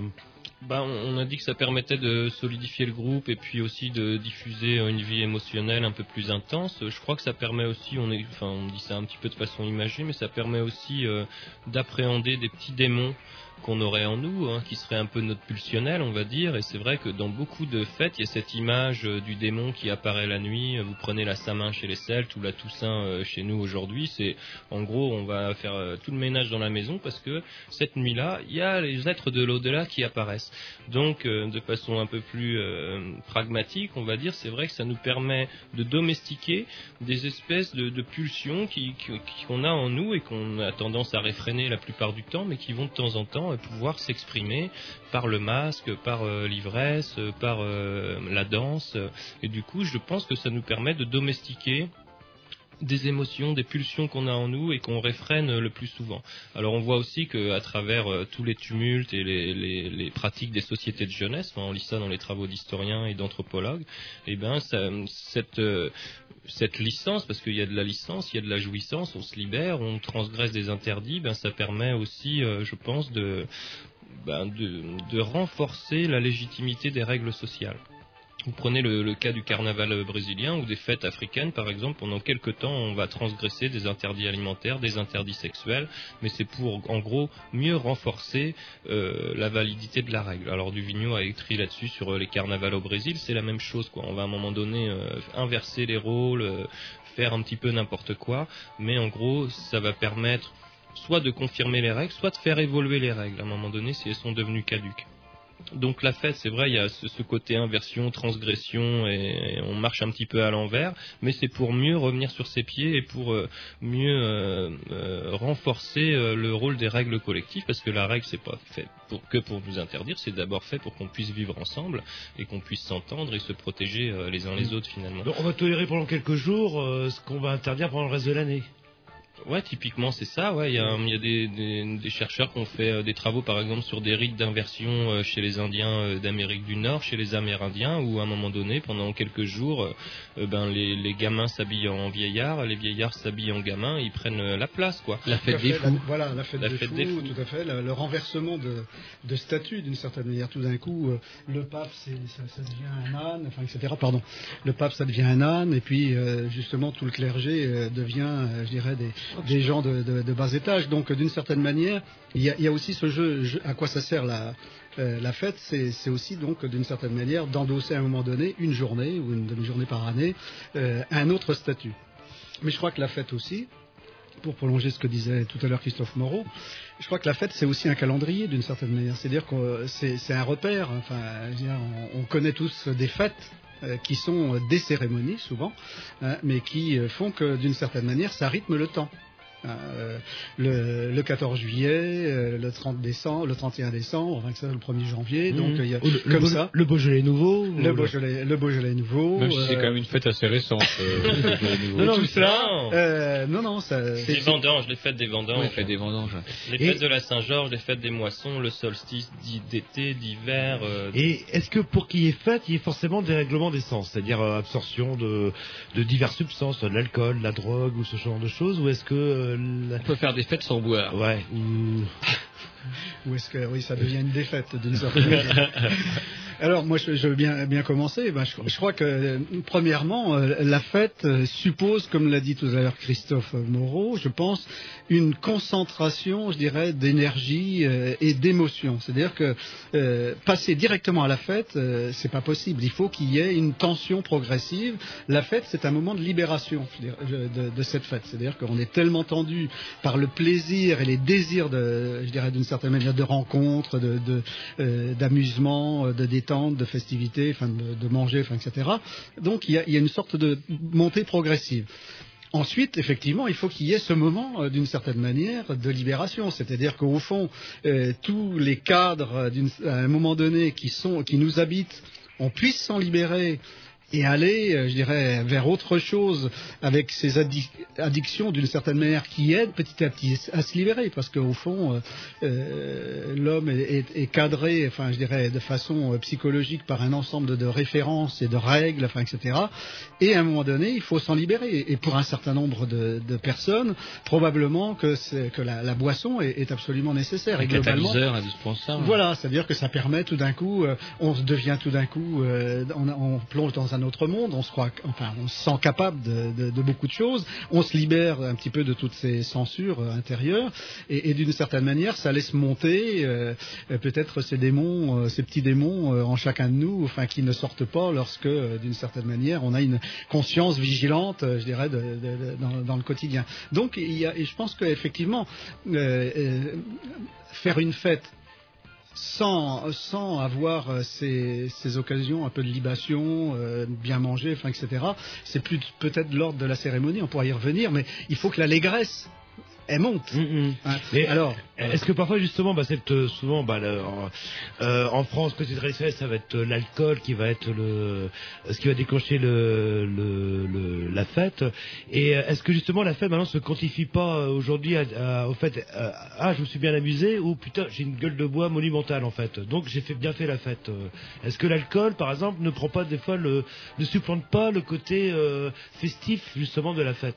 La fête se limite à l'alcool, à l'ingestion Ouais, d'alcool. donc euh, pour dire ah c'était vraiment une super fête, oui parce que j'ai une gueule de bois monumentale et on pense plus du tout au fait bah non parce que je me suis amusé, j'ai rencontré des, des gens ou ce genre de choses ou, ou que l'ivresse va primer sur le côté euh, euh, social de la fête. Tout à fait. Alors, oui, c'est un petit peu ce qu'on décrit dans les, dans, à la fin de l'ouvrage, où on va dire qu'en gros, il y a cette tendance euh, à l'ivresse et cette tendance à la jouissance qui va l'emporter sur euh, ce qui était au- auparavant euh, une alternance. Parce que la fête, c'est une alternance. C'est, on est un peu contraint par le côté cérémonial, on met son petit costume, sa petite cravate, on arrive à l'heure, on sait qu'il y a Pépé Mémé qui vont nous regarder, etc. On est sous le regard de l'autre, on est dans un jeu de miroir où euh, les autres nous renvoient notre image. La fête, c'est surtout ça. Et quand vous interrogez, actuellement, on fait une recherche euh, sur euh, les, les- fêtes des jeunes, les discothèques, etc. Les gens s'apprêtent, ils s'habillent quand ils sortent et tout. Donc c'est ce côté regard de l'autre. Et puis après, effectivement, il y a euh, les, les, les miroirs sautent, euh, on oublie le regard de l'autre et on sort un petit peu de soi. Donc il y a cette alternance-là dans la fête. Et aujourd'hui, euh, bah, c'est un petit peu ce qu'on qu'on décrit comme évolution. Euh, le fait qu'il y ait moins de relations entre les générations, qu'il y ait moins l'effet miroir, la rencontre de l'autre et tout, on est plus isolé dans des groupes de, de pairs.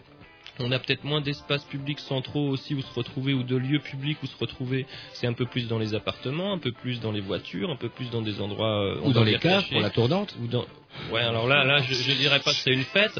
Et, du coup, et du coup, on va réduire, on va réduire cette alternance, ce côté cérémoniel et puis euh, jouissance. On va réduire ça à simplement à la jouissance. Et du coup, il y a des travaux euh, de chercheurs qui ont suivi, par exemple, des jeunes de quartiers, euh, de villes euh, sur leur fête. Et ben, en fait, il y a un espèce d'ennui qui se produit.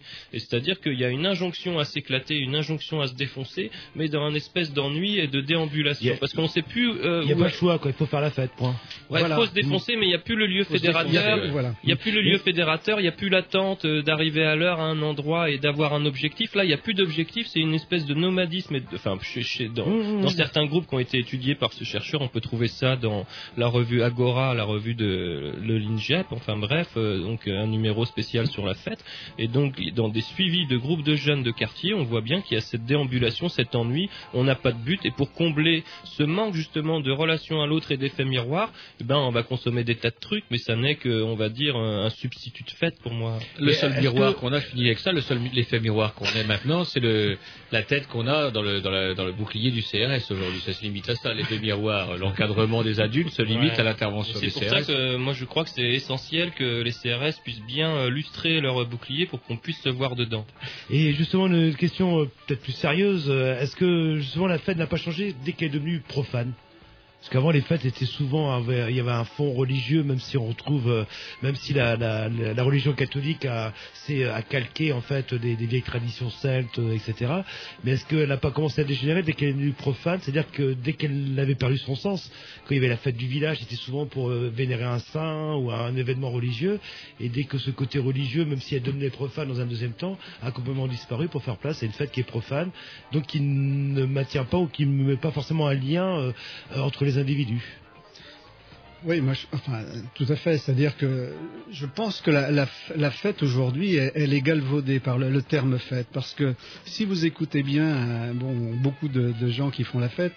Leur, quelle est leur préoccupation? Leur préoccupation, ça n'est pas de se tenir dans la fête. Leur, leur préoccupation, c'est de déraper complètement dans la fête, c'est-à-dire être sous, être minable le plus vite possible. Ils utilisent le terme je veux être minable.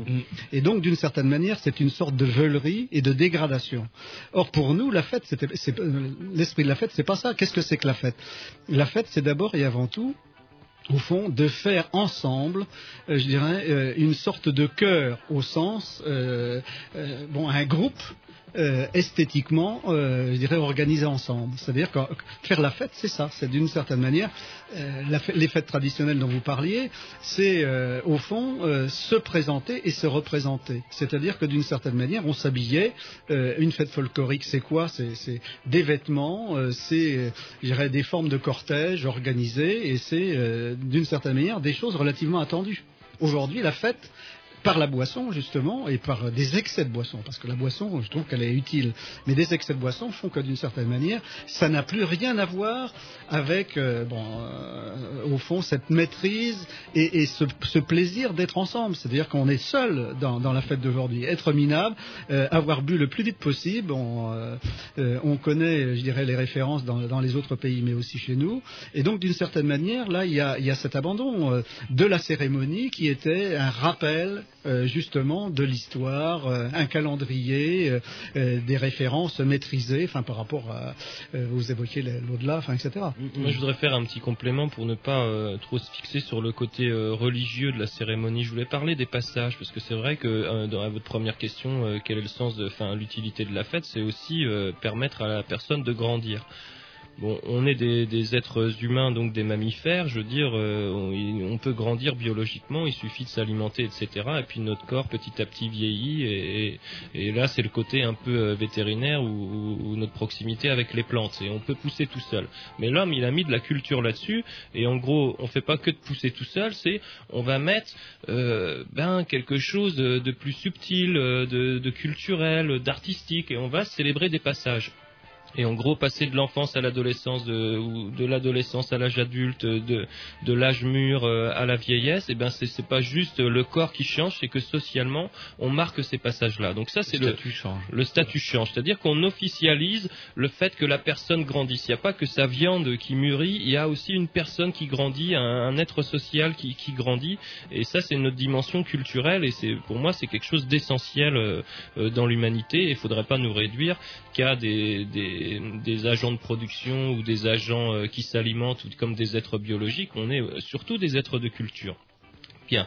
Mais ce que je voulais dire aussi, c'est que ce passage, cette célébration du passage, elle peut avoir lieu dans un contexte religieux, mais elle peut avoir aussi lieu dans un contexte, euh, on va dire, sécularisé, où la religion a moins d'importance, mais ça peut être d'autres institutions qui vont prendre le relais. Ça peut être la famille, ça peut être peut-être le, le baptême laïque, ça peut être, euh, euh, comment dire, à l'université, ou enfin dans, dans les grandes écoles, comment on appelle ça euh, Les bizutages Les bizutages. Vous voyez, on peut marquer le passage de la, la personne d'un statut à un autre en dehors d'un contexte religieux. Mais disons qu'on est passé d'un moment où c'était surtout euh, organisé par, euh, les institutions religieuses, à un moment où c'était peut-être organisé par d'autres euh, institutions. Ça peut être le travail aussi, il y a des rites de passage dans le travail. Ça peut être l'université, ça peut être de façon familiale. Et donc aujourd'hui... Le licenciement On appelle ça un plan social maintenant. Oui, c'est vrai, Hein, faire des plans sociaux. Ouais. Et donc, euh, ce que je voulais dire, c'est que, euh, entre guillemets, ce qui a changé, c'est pas que la religion ait disparu uniquement, c'est que aussi d'autres institutions qui pouvaient jouer un rôle dans euh, la- le, le grandissement de la personne humaine, et ben ces, ces institutions-là, elles perdent de leur importance. Donc ça, c'est dans les évolutions sociales, ça a été euh, traité par pas mal de chercheurs. Moi, j'aime bien cette idée de Robert Castel qui dit en gros toutes nos organisations collectives, toutes nos, solidarités, nos protections collectives euh, et nos droits aussi qui ont été acquis euh, par des combats syndicaux notamment, bah, tout ça c'est en train de se casser la figure et il parle d'un individualisme négatif, c'est-à-dire que la personne aujourd'hui, si elle est obligée de, de se prendre en charge seule, c'est parce que autour on a cassé tous les cadres collectifs. hein. Donc je voulais juste rappeler que pour moi, euh, la fête, c'est, enfin, le- disons la question de la cérémonie, du passage et mettre de la culture dans, dans ces êtres humains qui grandissent, c'est pas que le propre de la religion, ça a pu être assumé par d'autres euh, d'autres groupes institutionnels et aujourd'hui c'est l'ensemble de ces collectifs, que ce soit religion ou euh, travail, université et tout, qui ont perdu ce rôle de régulation et donc on a en gros, eh ben, on est un peu réduit au statut de la plante qui va grandir toute seule mais sans qu'on nous regarde grandir et qu'on officialise le passage. Il y avait quand même un truc pour en revenir à ce que disait Jean-Loup, euh, ce que vous soulignez au début de votre ouvrage, c'est que euh, les fêtes étaient aussi l'occasion d'un gaspillage de biens, d'une espèce d'orgie, c'est-à-dire que on stocke, on stocke des biens, on va me mettre de côté des ressources et on, on pète tout ça en 30 secondes, quoi. Enfin, j'exagère, mais c'est-à-dire qu'on va mettre de côté des, et puis alors on va se goinfrer, on va se priver, on va se priver pendant pas mal de temps de, de tas de choses, et puis hop, du, du jour au lendemain, allez, hop, on gaspille, quitte à se gaver, quitte à gaspiller, quitte à dégueuler tout ça. Ça ressemble à Noël, ce que vous dites là. Ouais, ça ressemble à Noël aujourd'hui. Il y a quand même, euh, vous, le dites au début de votre ouvrage, qu'il y a quand même aussi, les fêtes étaient aussi synonymes d'accumulation pour lors de la préparation et d'après d'un gaspillage euh, rapide. Ouais, moi je verrais deux, deux éléments pour euh, donner un point de vue là-dessus. C'est cette question d'alternance. La fête, c'est une alternance entre temps utile, temps productif et puis temps inutile, temps de dépenses. Hein, donc il y a toujours ce côté euh, e- effectivement dépenses qui alterne avec euh, le reste de l'année où on- en gros on travaille et on se fatigue pour accumuler. Et puis euh, l'autre chose que je voulais dire, c'est c'est un rôle, enfin dans les potlatch ou dans ces sociétés où il y a beaucoup de dilapidation de biens à un moment donné dans les fêtes, ça avait une fonction d'équité sociale, c'est-à-dire ça avait pour fonction eh ben, de pas générer des inégalités parce qu'il y en a qui s'enrichiraient plus que les autres. On mettait tout à zéro. On remet toutes les pendules à l'heure et puis euh, personne n'accumule de biens, on éradique tout. Alors c'est pour ça que le, le- transposer ça à Noël aujourd'hui c'est tout à fait différent parce que Noël ça va être euh, un des exemples types de l'expression des inégalités. En gros, si tu es dans une famille de riches, tu vas avoir des super cadeaux et tout. Si tu es chez on va dire des, des gens du peuple, tu vas avoir une orange et donc là tu vas te prendre euh, ton, ton inégalité euh, dans la figure. Alors mais- que dans ces sociétés à potlatch par exemple, ça servait à euh, écraser euh, chaque année tous les décalages entre les richesses des gens. Écoutez, c'est enfin le. Non, je parlais même pour les plus pauvres, les plus humbles, en fait, c'est quand même. euh, bah, on, on va économiser pendant des mois pour s'offrir peut-être l'orange qu'on n'avait pas les moyens de se payer, quoi, et qu'on va se gaver de foie gras, même si on n'a pas les moyens, et puis. Euh, euh, Il y a quand même un, paradoxe quand même dans tout ça, c'est que vous soulignez au début de votre ouvrage que, par exemple, à la période romaine, le nombre de jours ouvrables, le jour où on, devait- on pouvait travailler, où on était autorisé à travailler, se limitait à 55 au temps glorieux de l'Empire romain. 55 jours On est loin de, notre lundi de Pentecôte supprimé par, euh, par Raffarin. Est-ce qu'il n'y a pas au niveau de, l'évolution, c'est-à-dire que plus on va, euh, plus la, société humaine se sophistique, plus on, on a l'impression de s'élever socialement, plus euh, comment euh, et matériellement, plus on va restreindre aussi l'espace de la fête aussi. Il y a de moins en moins de fêtes, au point même que Raffarin nous dit, bah, regardez, les vieux ils meurent l'été parce que mon gouvernement est incapable de, de s'en occuper, mais ça il ne le dit pas. Et pour vous punir de ne pas vous être occupé de vos vieux, je vais vous supprimer le lundi de Pentecôte. On supprime encore une fête. euh, on était à 55 jours ouvrables au temps de Rome, et aujourd'hui euh, on nous Ah. supprime le lundi de Pentecôte. Enfin, on a quand même euh, gagné la cinquième semaine. le- Ouais, alors, C'est est-ce que- qu'il y a, Non, mais il y a y des entre justement le, le développement social et économique et le- la disparition du nombre de jours de fête, de jours de où on a le droit de se reposer, de faire la fête. Ben, enfin moi si j'ai fait ce livre, c'est bon d'une part pour euh, continuer à réfléchir, à travailler avec André Sauvage, puisqu'on est deux générations, enfin même plus que ça, et donc ça, ça m'intéressait. Mais aussi, ce qui m'intéressait, c'était de passer un message comme quoi euh, la culture humaine, c'est quelque chose de subtil, et il faut pas qu'on soit réduit euh, à notre dimension animale, quoi. Et j'ai envie de dire ce que vous dites avec la disparition des jours fériés. Bon, c'est vrai quoi, on travaille moins quand même. Il y a eu les 35 heures et tout, donc c'est un peu contradictoire par rapport à ce que je vais dire. Mais c'est vrai que la tendance, en gros, c'est qu'on on- on soit des êtres euh, utiles et productifs.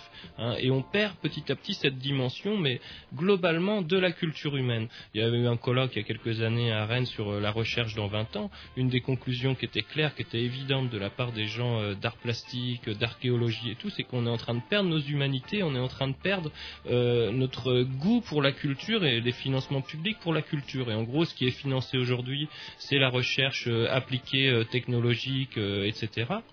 Mais tout ce qui est subtil, on va dire improductif, euh, qui relève euh, voilà d'une émotion, d'une esthétique, eh ben c'est quelque chose qui a de moins en moins de place euh, dans notre société. Enfin, en tout cas, c'est une question qu'on peut se poser et on peut avoir des doutes par rapport à ça. Donc, je crois que moi, pour avoir travaillé sur, ce, sur cet ouvrage-là, c'était un des éléments et une des motivations, c'était de dire l'homme, c'est pas qu'un être technique, il y a dedans du relationnel, du beau, euh, de l'amour aussi, de l'émotion, et ça, faut, faut pas qu'on le perde, et, peut-être qu'on est en train d'amoindrir cette dimension euh, ultra subtile de l'humain. On va se mettre un petit disque, euh, comment on poursuit cette conversation Programmation à Roger C'est quoi, les Fratellini les... Non, j'ai plus le droit à mettre. Euh, euh, c'est- alors, c'est pas extrait de la compilation des trans, ça doit être un bon vieux disque de ska, un bon vieux Ah. disque de ska. Je fais dans le ska cette fois-ci. Oui, oui, Normalement, ça devrait être calé depuis longtemps. Oui, il s'en fout votre petit. Non, en fait, euh, j'ai sauté votre tour. alors, Ah bah. Non, mais mettez- Bah, mettez ce qui, voyons, bah, euh. C'est le disque 3, ça Allez, s'appelle. Non, mais c'est bon, tout est noté. Ça s'appelle Forever Love, et puis c'est un vieux groupe de ska, oula, ça doit être de 62 ou 63 aux origines. Allez, c'est parti. Oh, c'est parti, non, on va pas faire, il faut qu'il le cale d'abord. Ça y est, ça y est, ça y est.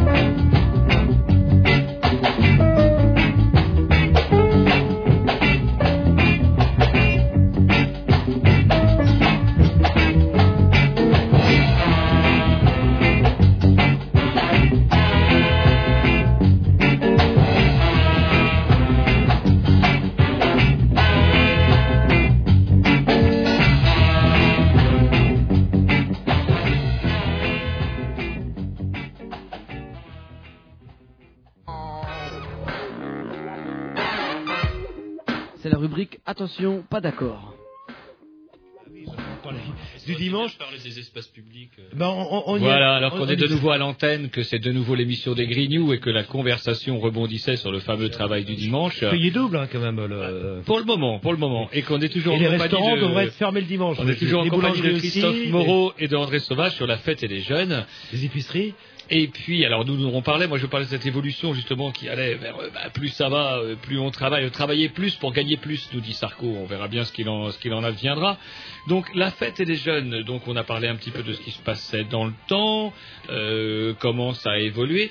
On avait commencé à aborder avec euh, Monsieur Sauvage justement le, le problème de, euh, lié à l'urbanisation qui a fait qu'effectivement, euh, eh ben, la fête aujourd'hui, elle a un petit peu changé de visage. Est-ce que vous pourriez, euh, Monsieur Sauvage, re- revenir un petit peu justement sur ce problème lié donc à, l'urbanisation. Vous, vous- La césure, pour vous, elle s'est faite euh, après-guerre, en fait, après la Seconde Guerre mondiale. Vous pensez que c'est là qu'il y a eu effectivement des, changements urbanistiques, on va dire, qui vont euh, modifier le, concept même de fête? Est-ce que euh, je, je suis dans le vrai?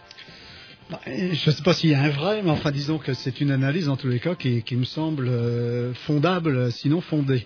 Euh, en effet, bon, euh, c'est vrai que je, je pense que la, la vie culturelle dont on vient de parler, elle est forcément conditionnée aussi par euh, l'organisation de l'espace. Et tout à l'heure, on a évoqué un petit peu ce côté, euh, je dirais, relativement strict euh, d'un espace, dans un premier temps, qui était l'espace d'habitation uniquement, puisque au fond, les Trente Glorieuses, la période donc de la grande montée de l'industrialisation en France, hein, puisque ça a été la, grande période de la dispersion, de la décentralisation industrielle, et, donc où, tous les responsables politiques souhaitaient voir euh, arriver des industries euh, dans leur région, euh, y compris dans la nôtre, bien sûr.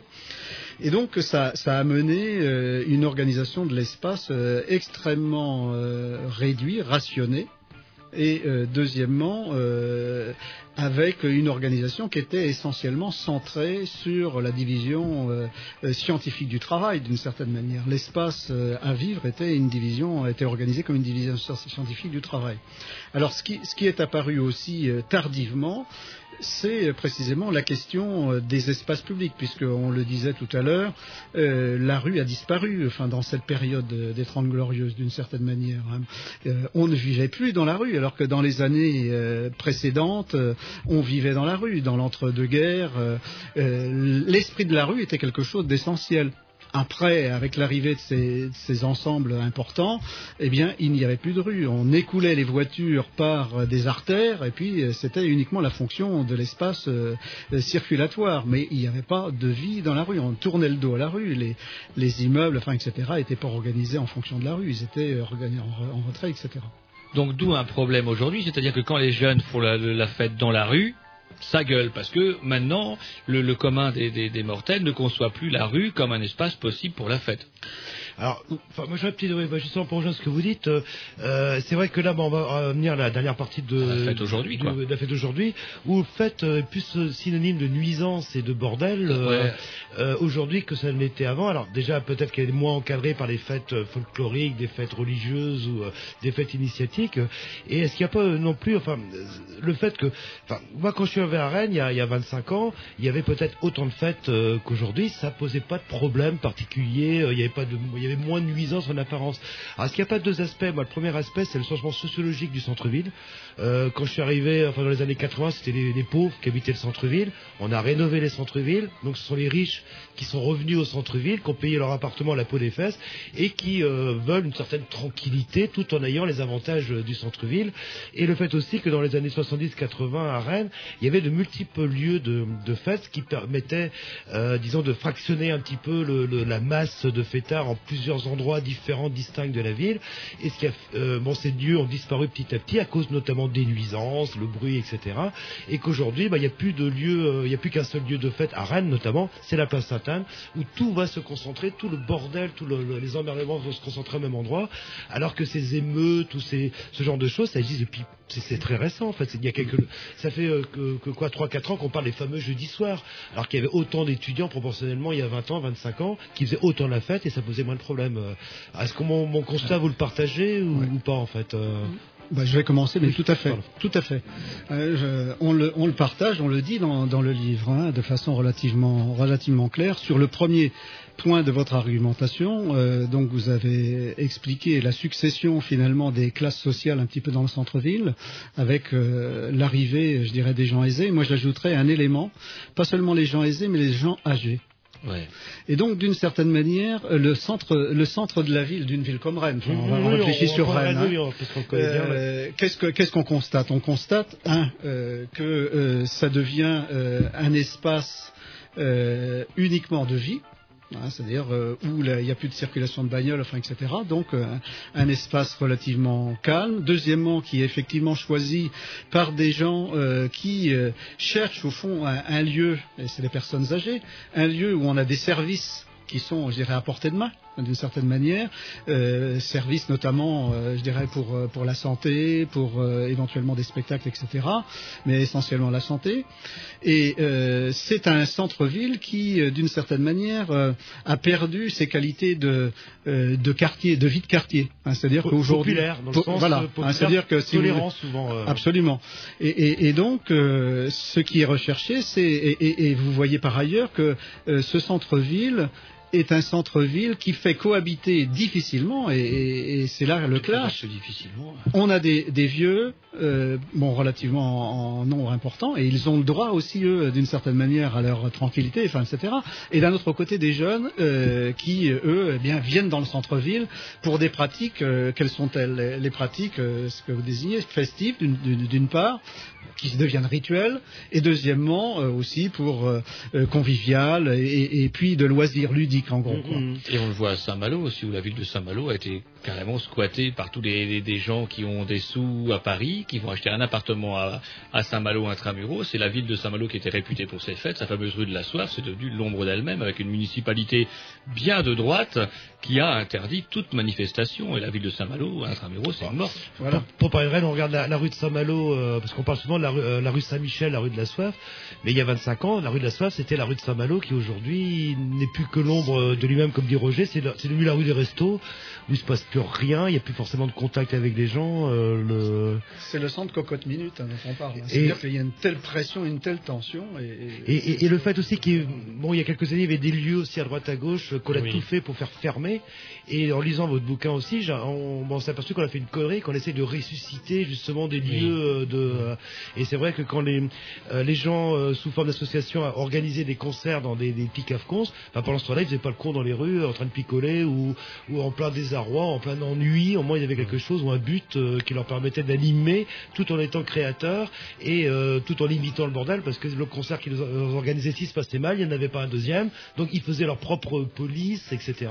Et qu'on arrivait à... Et ça, c'est- ça, ça, ce sont les lieux privés, Jean-Loup, dont vous parlez. Mais ce Ouais. dont vous parlez dans votre ouvrage aussi, c'est l'absence de lieux publics, c'est-à-dire de lieux hors commerce, hors structure. euh, Il n'y a plus de lieux publics où que le- la population peut s'approprier. A plus la rue et la rue est morte, n'a plus qu'une fonction de on file, on file par dans la rue.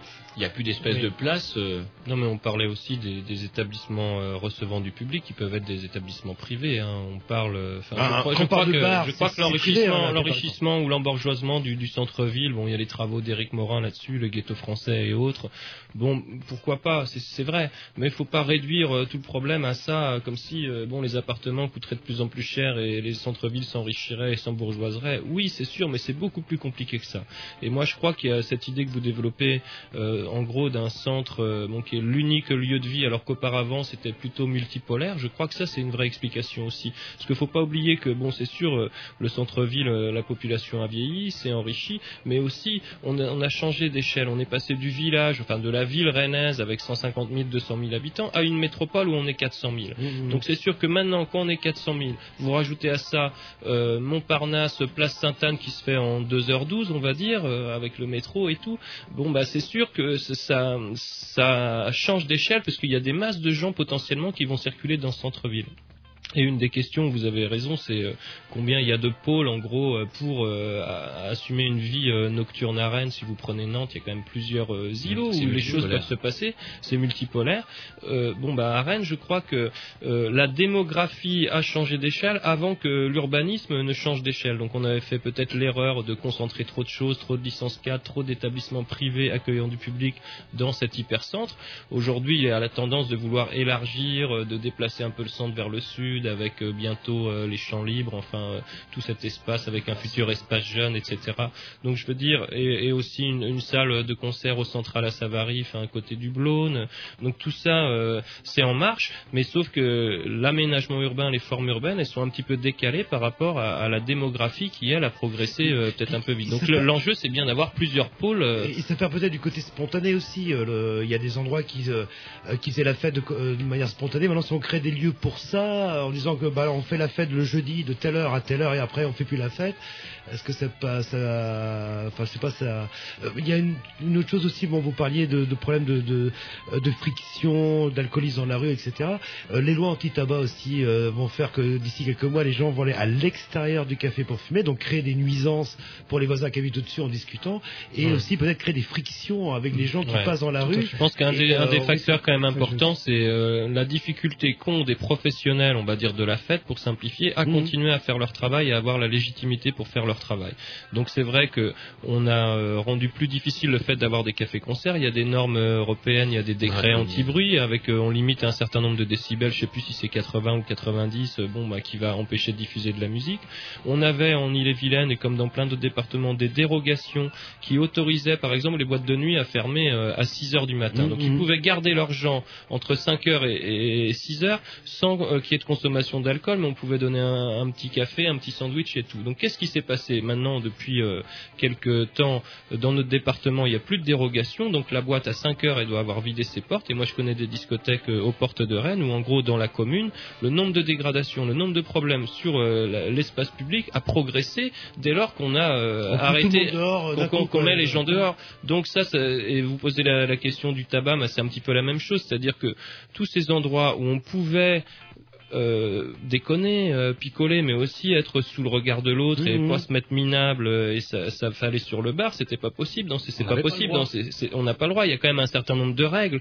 Et donc tous ces endroits où on pouvait assurer une espèce de régulation euh, de l'ivresse et de la, de la vie festive, ben, ceux-là, ils ont moins de, de place et de, de pouvoir agir aujourd'hui. Donc les comportements, ils se déplacent dans les petits coins un peu, euh, un peu cachés, euh, dans les espaces privés et, Et deviennent incontrôlables. et deviennent incontrôlables et, et on amplifie en gros euh, euh, bah, les, les comment dire les nuisances qu'il pouvait y avoir. Donc c'est vrai que autant vous disiez il y a, il y a, il y a 20 ans il y avait peut-être autant de jeunes, autant d'étudiants, euh, peut-être c'est à vérifier. Hein, je crois. Bon il y en a peut-être un peu plus aujourd'hui, euh, mais en tout cas ce qui est sûr c'est qu'il n'y en avait pas 3000 euh, place Sainte-Anne ou place Saint-Michel euh, à 3 heures du matin à- en goguette avec de l'alcool tout et des tam-tams. À 3 heures du matin, Parce tout, est, tout est fermé. fermé. Alors, on avait participé aussi aux traversées nocturnes qui avaient été animées par Luc Gavinsky. Vous savez, un espèce de géographe spécialiste de la nuit. Euh, C'est marrant comme, comme champ d'étude la nuit pour un géographe. Et on s'était amusé à faire ces fameuses, ces fameuses traversées nocturnes. On avait traversé la ville, nous, quant à nous, avec Jean-Loup et Jerry, qui s'y étaient collés avec son micro avec nous euh, de, du nord vers le, le sud-est. et on se rendait compte, effectivement, comment, euh, bah là, on nous avait pété au quartier Rallye, rien. Rien, rien du tout, quelques hangars, quelques gens épars, et puis plus on allait vers le centre, et les, les personnes et les jeunes qu'on croisait, qu'on interrogeait, on remplissait tout bien nos petits questionnaires qu'on nous avait demandé de remplir, on se rendait compte qu'effectivement, quand on posait la question aux gens, les gens nous disaient, on va dans le centre, ailleurs, il n'y a plus rien. Et toute la population est drainée et écoulée parce qu'il n'y a plus ces espèces de, de- de- d'endroits, d'îlots où on- les gens auraient pu aller à droite à gauche pour euh, être accueillis, faire la fête ou euh, Et écouter quelque autre chose que vous, notez dans votre bouquin, c'est les euh, à propos des nuisances aussi, c'est le prix en fait des, des consommations qui, f- qui pousse les gens en fait à, à amener leur propre bouteille et euh, bon bah à se mettre minables rapidement parce que tant qu'à faire quitte à amener de la bouteille autant mettre des alcools forts etc. Euh, au lieu de boire plus modérément euh, dans un bar euh, à cause du prix en fait c'est En plus, exactement, on dit que c'est le pouvoir d'achat des jeunes qui a baissé pour pas jeter la pierre aux vendeurs Vous trouvez, de, de le- bière parce que c'est quand même leur boulot et c'est de ça qu'ils vivent. Vous en savez quelque chose, donc je veux dire la, la question c'était pas tant le prix des consommations que euh, progressif des jeunes générations depuis les années 70 en gros. Ah, Est-ce que c'est un phénomène propre à la France, propre à Rennes, propre à la Bretagne, ou que c'est un phénomène que l'on retrouve un peu partout en Europe de ces jeunes qui déambulent avec... euh, parce que je sais que Luc Gavinsky, lui, parlait justement que ces traversées nocturnes lui avaient permis, par exemple, la ville de Lisbonne avait de gros gros problèmes de, de, de, de, de- nuisances nocturnes, et ils avaient essayé de résoudre le, le- résoudre le problème en créant un centre euh, à la périphérie de Lisbonne, de l'autre côté, où justement, eh ben, euh, un lieu qui a été complètement déserté, qui avait été complètement abandonné, et où on a reconstruit une espèce de... Est-ce que vous êtes au courant de ça, pour les expériences menées à Lisbonne en tout cas pour essayer de soulager le, le centre-ville. Est-ce que c'est c'est propre à la France ou dans, dans votre, Non, dans votre bouquin, vous parlez de l'Espagne aussi, avec ces- les bodegas ou Les botellones. Qu'est-ce qui se passe en Espagne? C'est le même bordel que, que chez nous? C'est euh, Sur Lisbonne, juste euh, pour avoir expérimenté un petit peu les fêtes euh, sur euh, du côté de l'Alfama et, et l'autre euh, et, et- et d'autres centres, euh, effectivement, ça, ça me rappelle beaucoup ce qui se passe à Rennes. C'est-à-dire qu'en fait, on a euh, un petit secteur, un, tout petit quartier où il y a euh, des centaines et des milliers d'étudiants, jusqu'à 2-3 heures du matin. Mais pour l'expérience rapide que j'en ai eue pour en avoir emmené des étudiants euh, visiter autre chose que ce centre euh, spécifique pour les, pour les étudiants, enfin où se trouvent les étudiants la nuit, ça semblait relativement bien se passer. Pour les bodegas, euh, alors là, sur euh, l'Espagne, euh, Christophe l'Espagne, il y a eu euh, parfois, euh, jusqu'à il y a quelque temps, euh, jusqu'à 3 millions de personnes, euh, d'après les comptes, qui- enfin, dans différentes villes, hein, dans toutes les provinces espagnoles, en fait, il y a des, comme ça des milliers de jeunes depuis deux ou trois ans qui se retrouvent pour boire euh, du rouge avec du coca dans des bouteilles en plastique. Donc, euh, et, après, il y, a, tout un travail qui a été fait euh, de dispositifs législatifs, d'interdiction dans des villes et autres. Mais c'est vrai que la question, elle se pose là-bas aussi. On devrait interdire l'alcool, tout simplement. Le... Mais même Pour pour la consommation euh, On d'alcool, l'a fait, mais on fait que déplacer le problème. Tu on connais le problème de la prohibition euh, aux États-Unis. euh, euh, moi, j'ai fait mon, travail de doctorat sur la question des rêves partis. Je veux dire, c'est pas parce qu'on décrète qu'un phénomène euh, n'existe pas qu'il n'existe pas dans la réalité. Au Mhm. contraire, il va devenir euh, clandestin et les pratiques à risque sont encore plus euh, dangereuses et incontrôlables, on va dire. Donc, euh, je veux dire, euh, en Espagne, on peut avoir des arrêtés euh, municipaux euh, qui vont interdire l'alcool, mais on déplace le problème. Et un des soucis qu'ils avaient, notamment, c'est que les Espagnols euh, conduisaient leur voiture euh, pendant ces soirées. Il y avait des- une grande mobilité et ça se jouait des fois entre deux ou trois villes à 100-150 km d'écart. Donc, en fait, euh, euh, euh, déplacer le problème n'est pas euh, traiter le problème. Alors, bon, nous, ce qu'on dit, c'est que évidemment, euh, il faut des règles sociales, euh, il faut qu'on puisse s'entendre collectivement pour euh, ben, s'accepter et vivre ensemble, ça c'est sûr. Mais n'empêche que l'idée de la tolérance zéro et de l'interdit absolu, c'est des illusions. C'est soit de la communication ou soit une idéologie qui se met le doigt dans l'œil, parce qu'en fait, on sait très bien que la tolérance zéro ne va générer que des pratiques plus privées, plus clandestines, et qui peuvent poser autant de problèmes de santé publique, mais peut-être se voir un petit peu moins. Regardez se passe à Londres, par exemple. Comment les, les Anglais ont traité la question. Ah, la fameuse binge, là, enfin, c'est-à-dire euh, les dix dernières minutes ou le dernier quart d'heure euh, où on faisait une commande massive pour euh, se saouler définitivement. Eh bien, euh, comment on l'a contourné? Eh bien, en allongeant le temps de la consommation. Au lieu de fermer à 11 heures ou minuit le soir, on a, on a prolongé d'une heure et demie ou deux heures. Et les choses se passent relative, relativement moins vi- violemment, en tout cas. hein. Donc, euh, ça n'est pas par euh, effectivement la prohibition qu'on va régler le, le- problème, mais probablement en, trouvant des solutions peut-être de réintégration effectivement sous le regard des autres, hein, euh, notamment pour euh, pour les jeunes ici, et, probablement ce qu'on dit aussi nous, euh, d'une certaine manière, recoller un peu les morceaux de la vie sociale, c'est-à-dire que les générations, la, la naissance de la jeune génération, les années 60 point d'interrogation. Est-ce que c'est véritablement, je dirais, une solution euh, civilisatrice correcte? Deuxièmement, est-ce qu'on n'est pas dans un système strictement américain? Enfin, moi, j'ai vécu les années 65-70, l'arrivée euh, du non-directivisme, par exemple. hein, C'est-à-dire euh, Rogers, etc. Lorsqu'il est venu en Europe, bon, nous étions passionnés, nous sommes allés l'écouter, etc. Le non-directivisme dans, l'éducation et dans la formation, c'est-à-dire en fait le laisser faire. Est-ce que c'est ce qu'on dit aussi dans l'ouvrage Est-ce qu'on n'a pas, d'une certaine manière, à accompagner nos jeunes, non pas à leur interdire, mais à, les entraîner à se maîtriser par rapport à l'utilisation de l'alcool, de la drogue, enfin, etc. Est-ce que justement euh, l'espèce de déroute qu'on constate par rapport à la fête notamment, euh, est-ce que elle ne, elle ne doit, elle ne met pas en cause aussi, euh, je dirais, ce que nous, nous en tant qu'adultes, en tant que parents, d'une certaine manière, nous avons transmis ou pas transmis? C'est c'est une question. Et on prolonge euh, ça, oh, pardon. Et on prolonge ça en disant que l'enjeu est relationnel, c'est un enjeu éducatif, d'apprentissage, d'accompagnement, de compagnonnage, on va dire, y compris dans l'ivresse. Et pour solutionner euh, ce problème relationnel, on a l'illusion de croire que c'est par la technique qu'on va euh, régler le problème. Donc la technique, ça peut être euh, les dispositifs juridiques, ça peut être les interphones, ça peut être les molécules de ritaline. hein. On irait jusqu'à penser qu'en donnant des, molécules d'amphétamine à des gamins qui ont des troubles du comportement, on irait jusqu'à solutionner leurs troubles du comportement. Or, nous, ce qu'on défend, c'est que ce comportement, ces émotions, ce qui vibre en nous, eh ben, on doit apprendre à le maîtriser. C'est quelque chose pour lequel il faut s'exercer et on peut pas le faire euh, tout seul. Donc, euh, on va un peu plus loin que cette idée que c'est des problèmes euh, de, comment dire, d'accompagnement et qu'il faut être un peu peut-être un peu plus directif, mais en tout cas rester présent et rester dans le dialogue. Et on, on- on va jusqu'à critiquer la médicalisation de l'humain, euh, la magie de la technique. On croit que par euh, les interphones et les grilles, on va solutionner les problèmes, alors que le problème est éminemment culturel et relationnel. Par contre, j'ai une mauvaise nouvelle. Il nous reste deux minutes avant la fin de l'émission, avant qu'on puisse faire la fête. Euh, allez, chacun son tour. hein, le... Et euh, bah, on peut peut-être rappeler parce que hum, Donc, ouais, donc le titre de votre ouvrage, la, fête et les jeunes, espace public incertain, euh, paru aux éditions Apogée. Euh, donc des solutions, des, des- solutions euh, en main, il y en a pas de toute façon.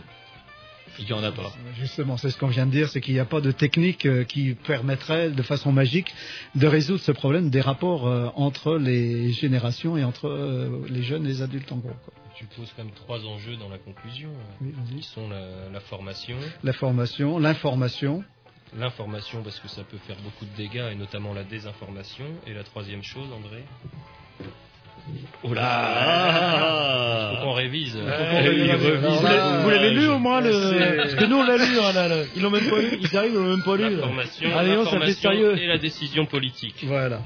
Hein, qui est euh, des enjeux, euh, euh, ben il y a des enjeux de décision et on a quand même passé euh, pas mal de temps dans une espèce d'errance entre euh, quelque part un État qui avait son idéologie, une collectivité locale qui avait une autre idéologie et on était dans un espèce de combat d'idéologique mais un peu quand même en difficulté par rapport à des réalités très concrètes. Donc autant il y a des enjeux de communication, de- d'accompagnement des jeunes générations, autant il y a nécessité d'avoir bah, des lignes directrices par les pouvoirs publics.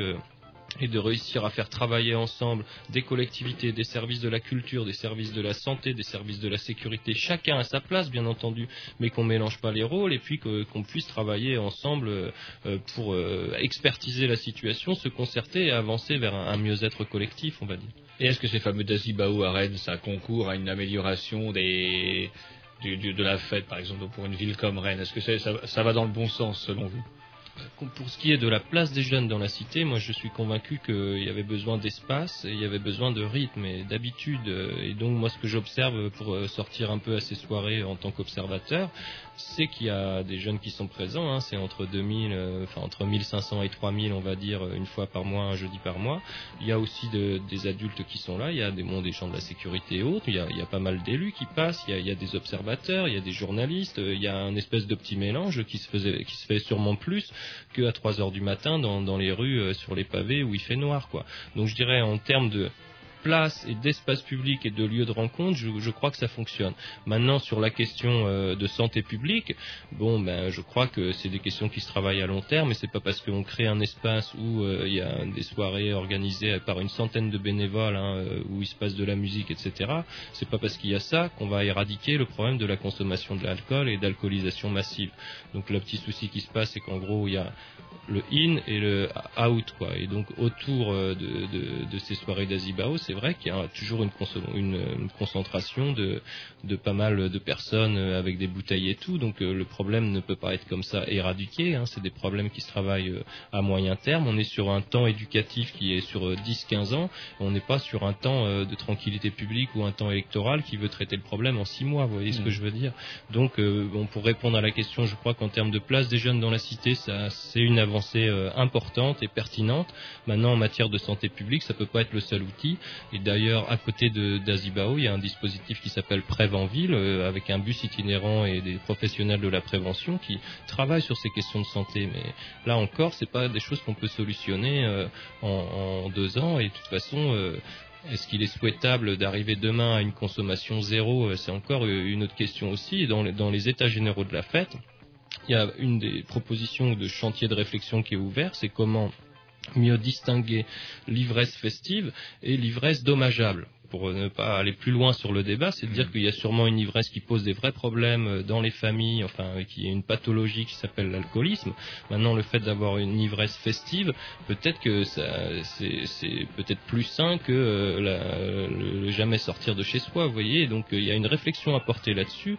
Euh, et donc en tout cas, je crois que Dazibao peut y contribuer parce qu'on est confronté toujours à ce problème de l'alcoolisation. Eh ben- de pas être euh, Eh ben, ce sera le, ce sera le mot de la fin parce que là, l'heure euh, est largement dépassée. Bah, écoutez, bah, on vous remercie d'être euh, d'être. On rappelle, bah, tant qu'à faire. hein, là. Donc la fête et les jeunes, c'est les éditions qu'à Apogée. faire, on le rappelle. On le rappelle, oui. Bah, d'ailleurs gratuit. hein. peu étonné qu'on va pas le rappeler. Donc un bouquin de Christophe Moreau et d'André Sauvage, La fête et les jeunes, espace public incertain, édition Apogée. On vous remercie de votre peut- intervention. On peut aller sur le site euh, du LAS à l'université de Rennes 2 en tapant Moreau ou Sauvage euh, LAS et vous trouvez normalement dans les actualités une petite euh, description du bouquin et un bon de commande. Bah, bah, voilà, il fallait le dire là. le- Voilà, bon, on vous remercie beaucoup d'a- d'avoir passé euh, c'est un, c'est un petit peu de temps avec nous. Ils ont pas beaucoup bu, hein, par contre. Hein. Non, non, mais ils faisaient pas la fête. là, Ils Euh, étaient pas la sérieux. fête. On va commencer la fête maintenant. C'est maintenant que ça commence. C'est l'avant et l'après. c'est La ça. préfète. Ah, vous allez pas faire le bariole, vous, Yannick. de- Eh ben nous, on vous dit à la semaine prochaine. Salut, un petit disque et puis on laisse passer à l'émission qui suit. Au revoir. Au revoir. Non, mais dégueule pas vraiment. Went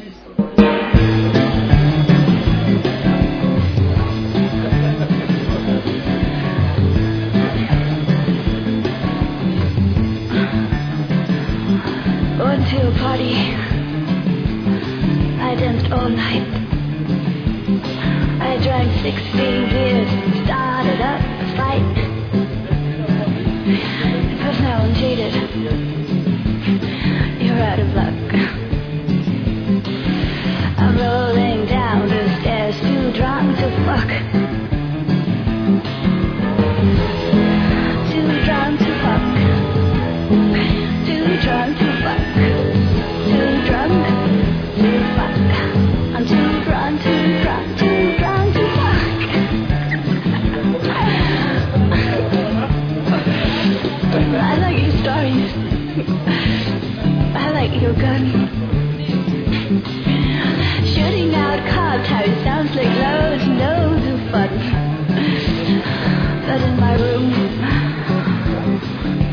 Wish you were dead. You roll like a baby in a razor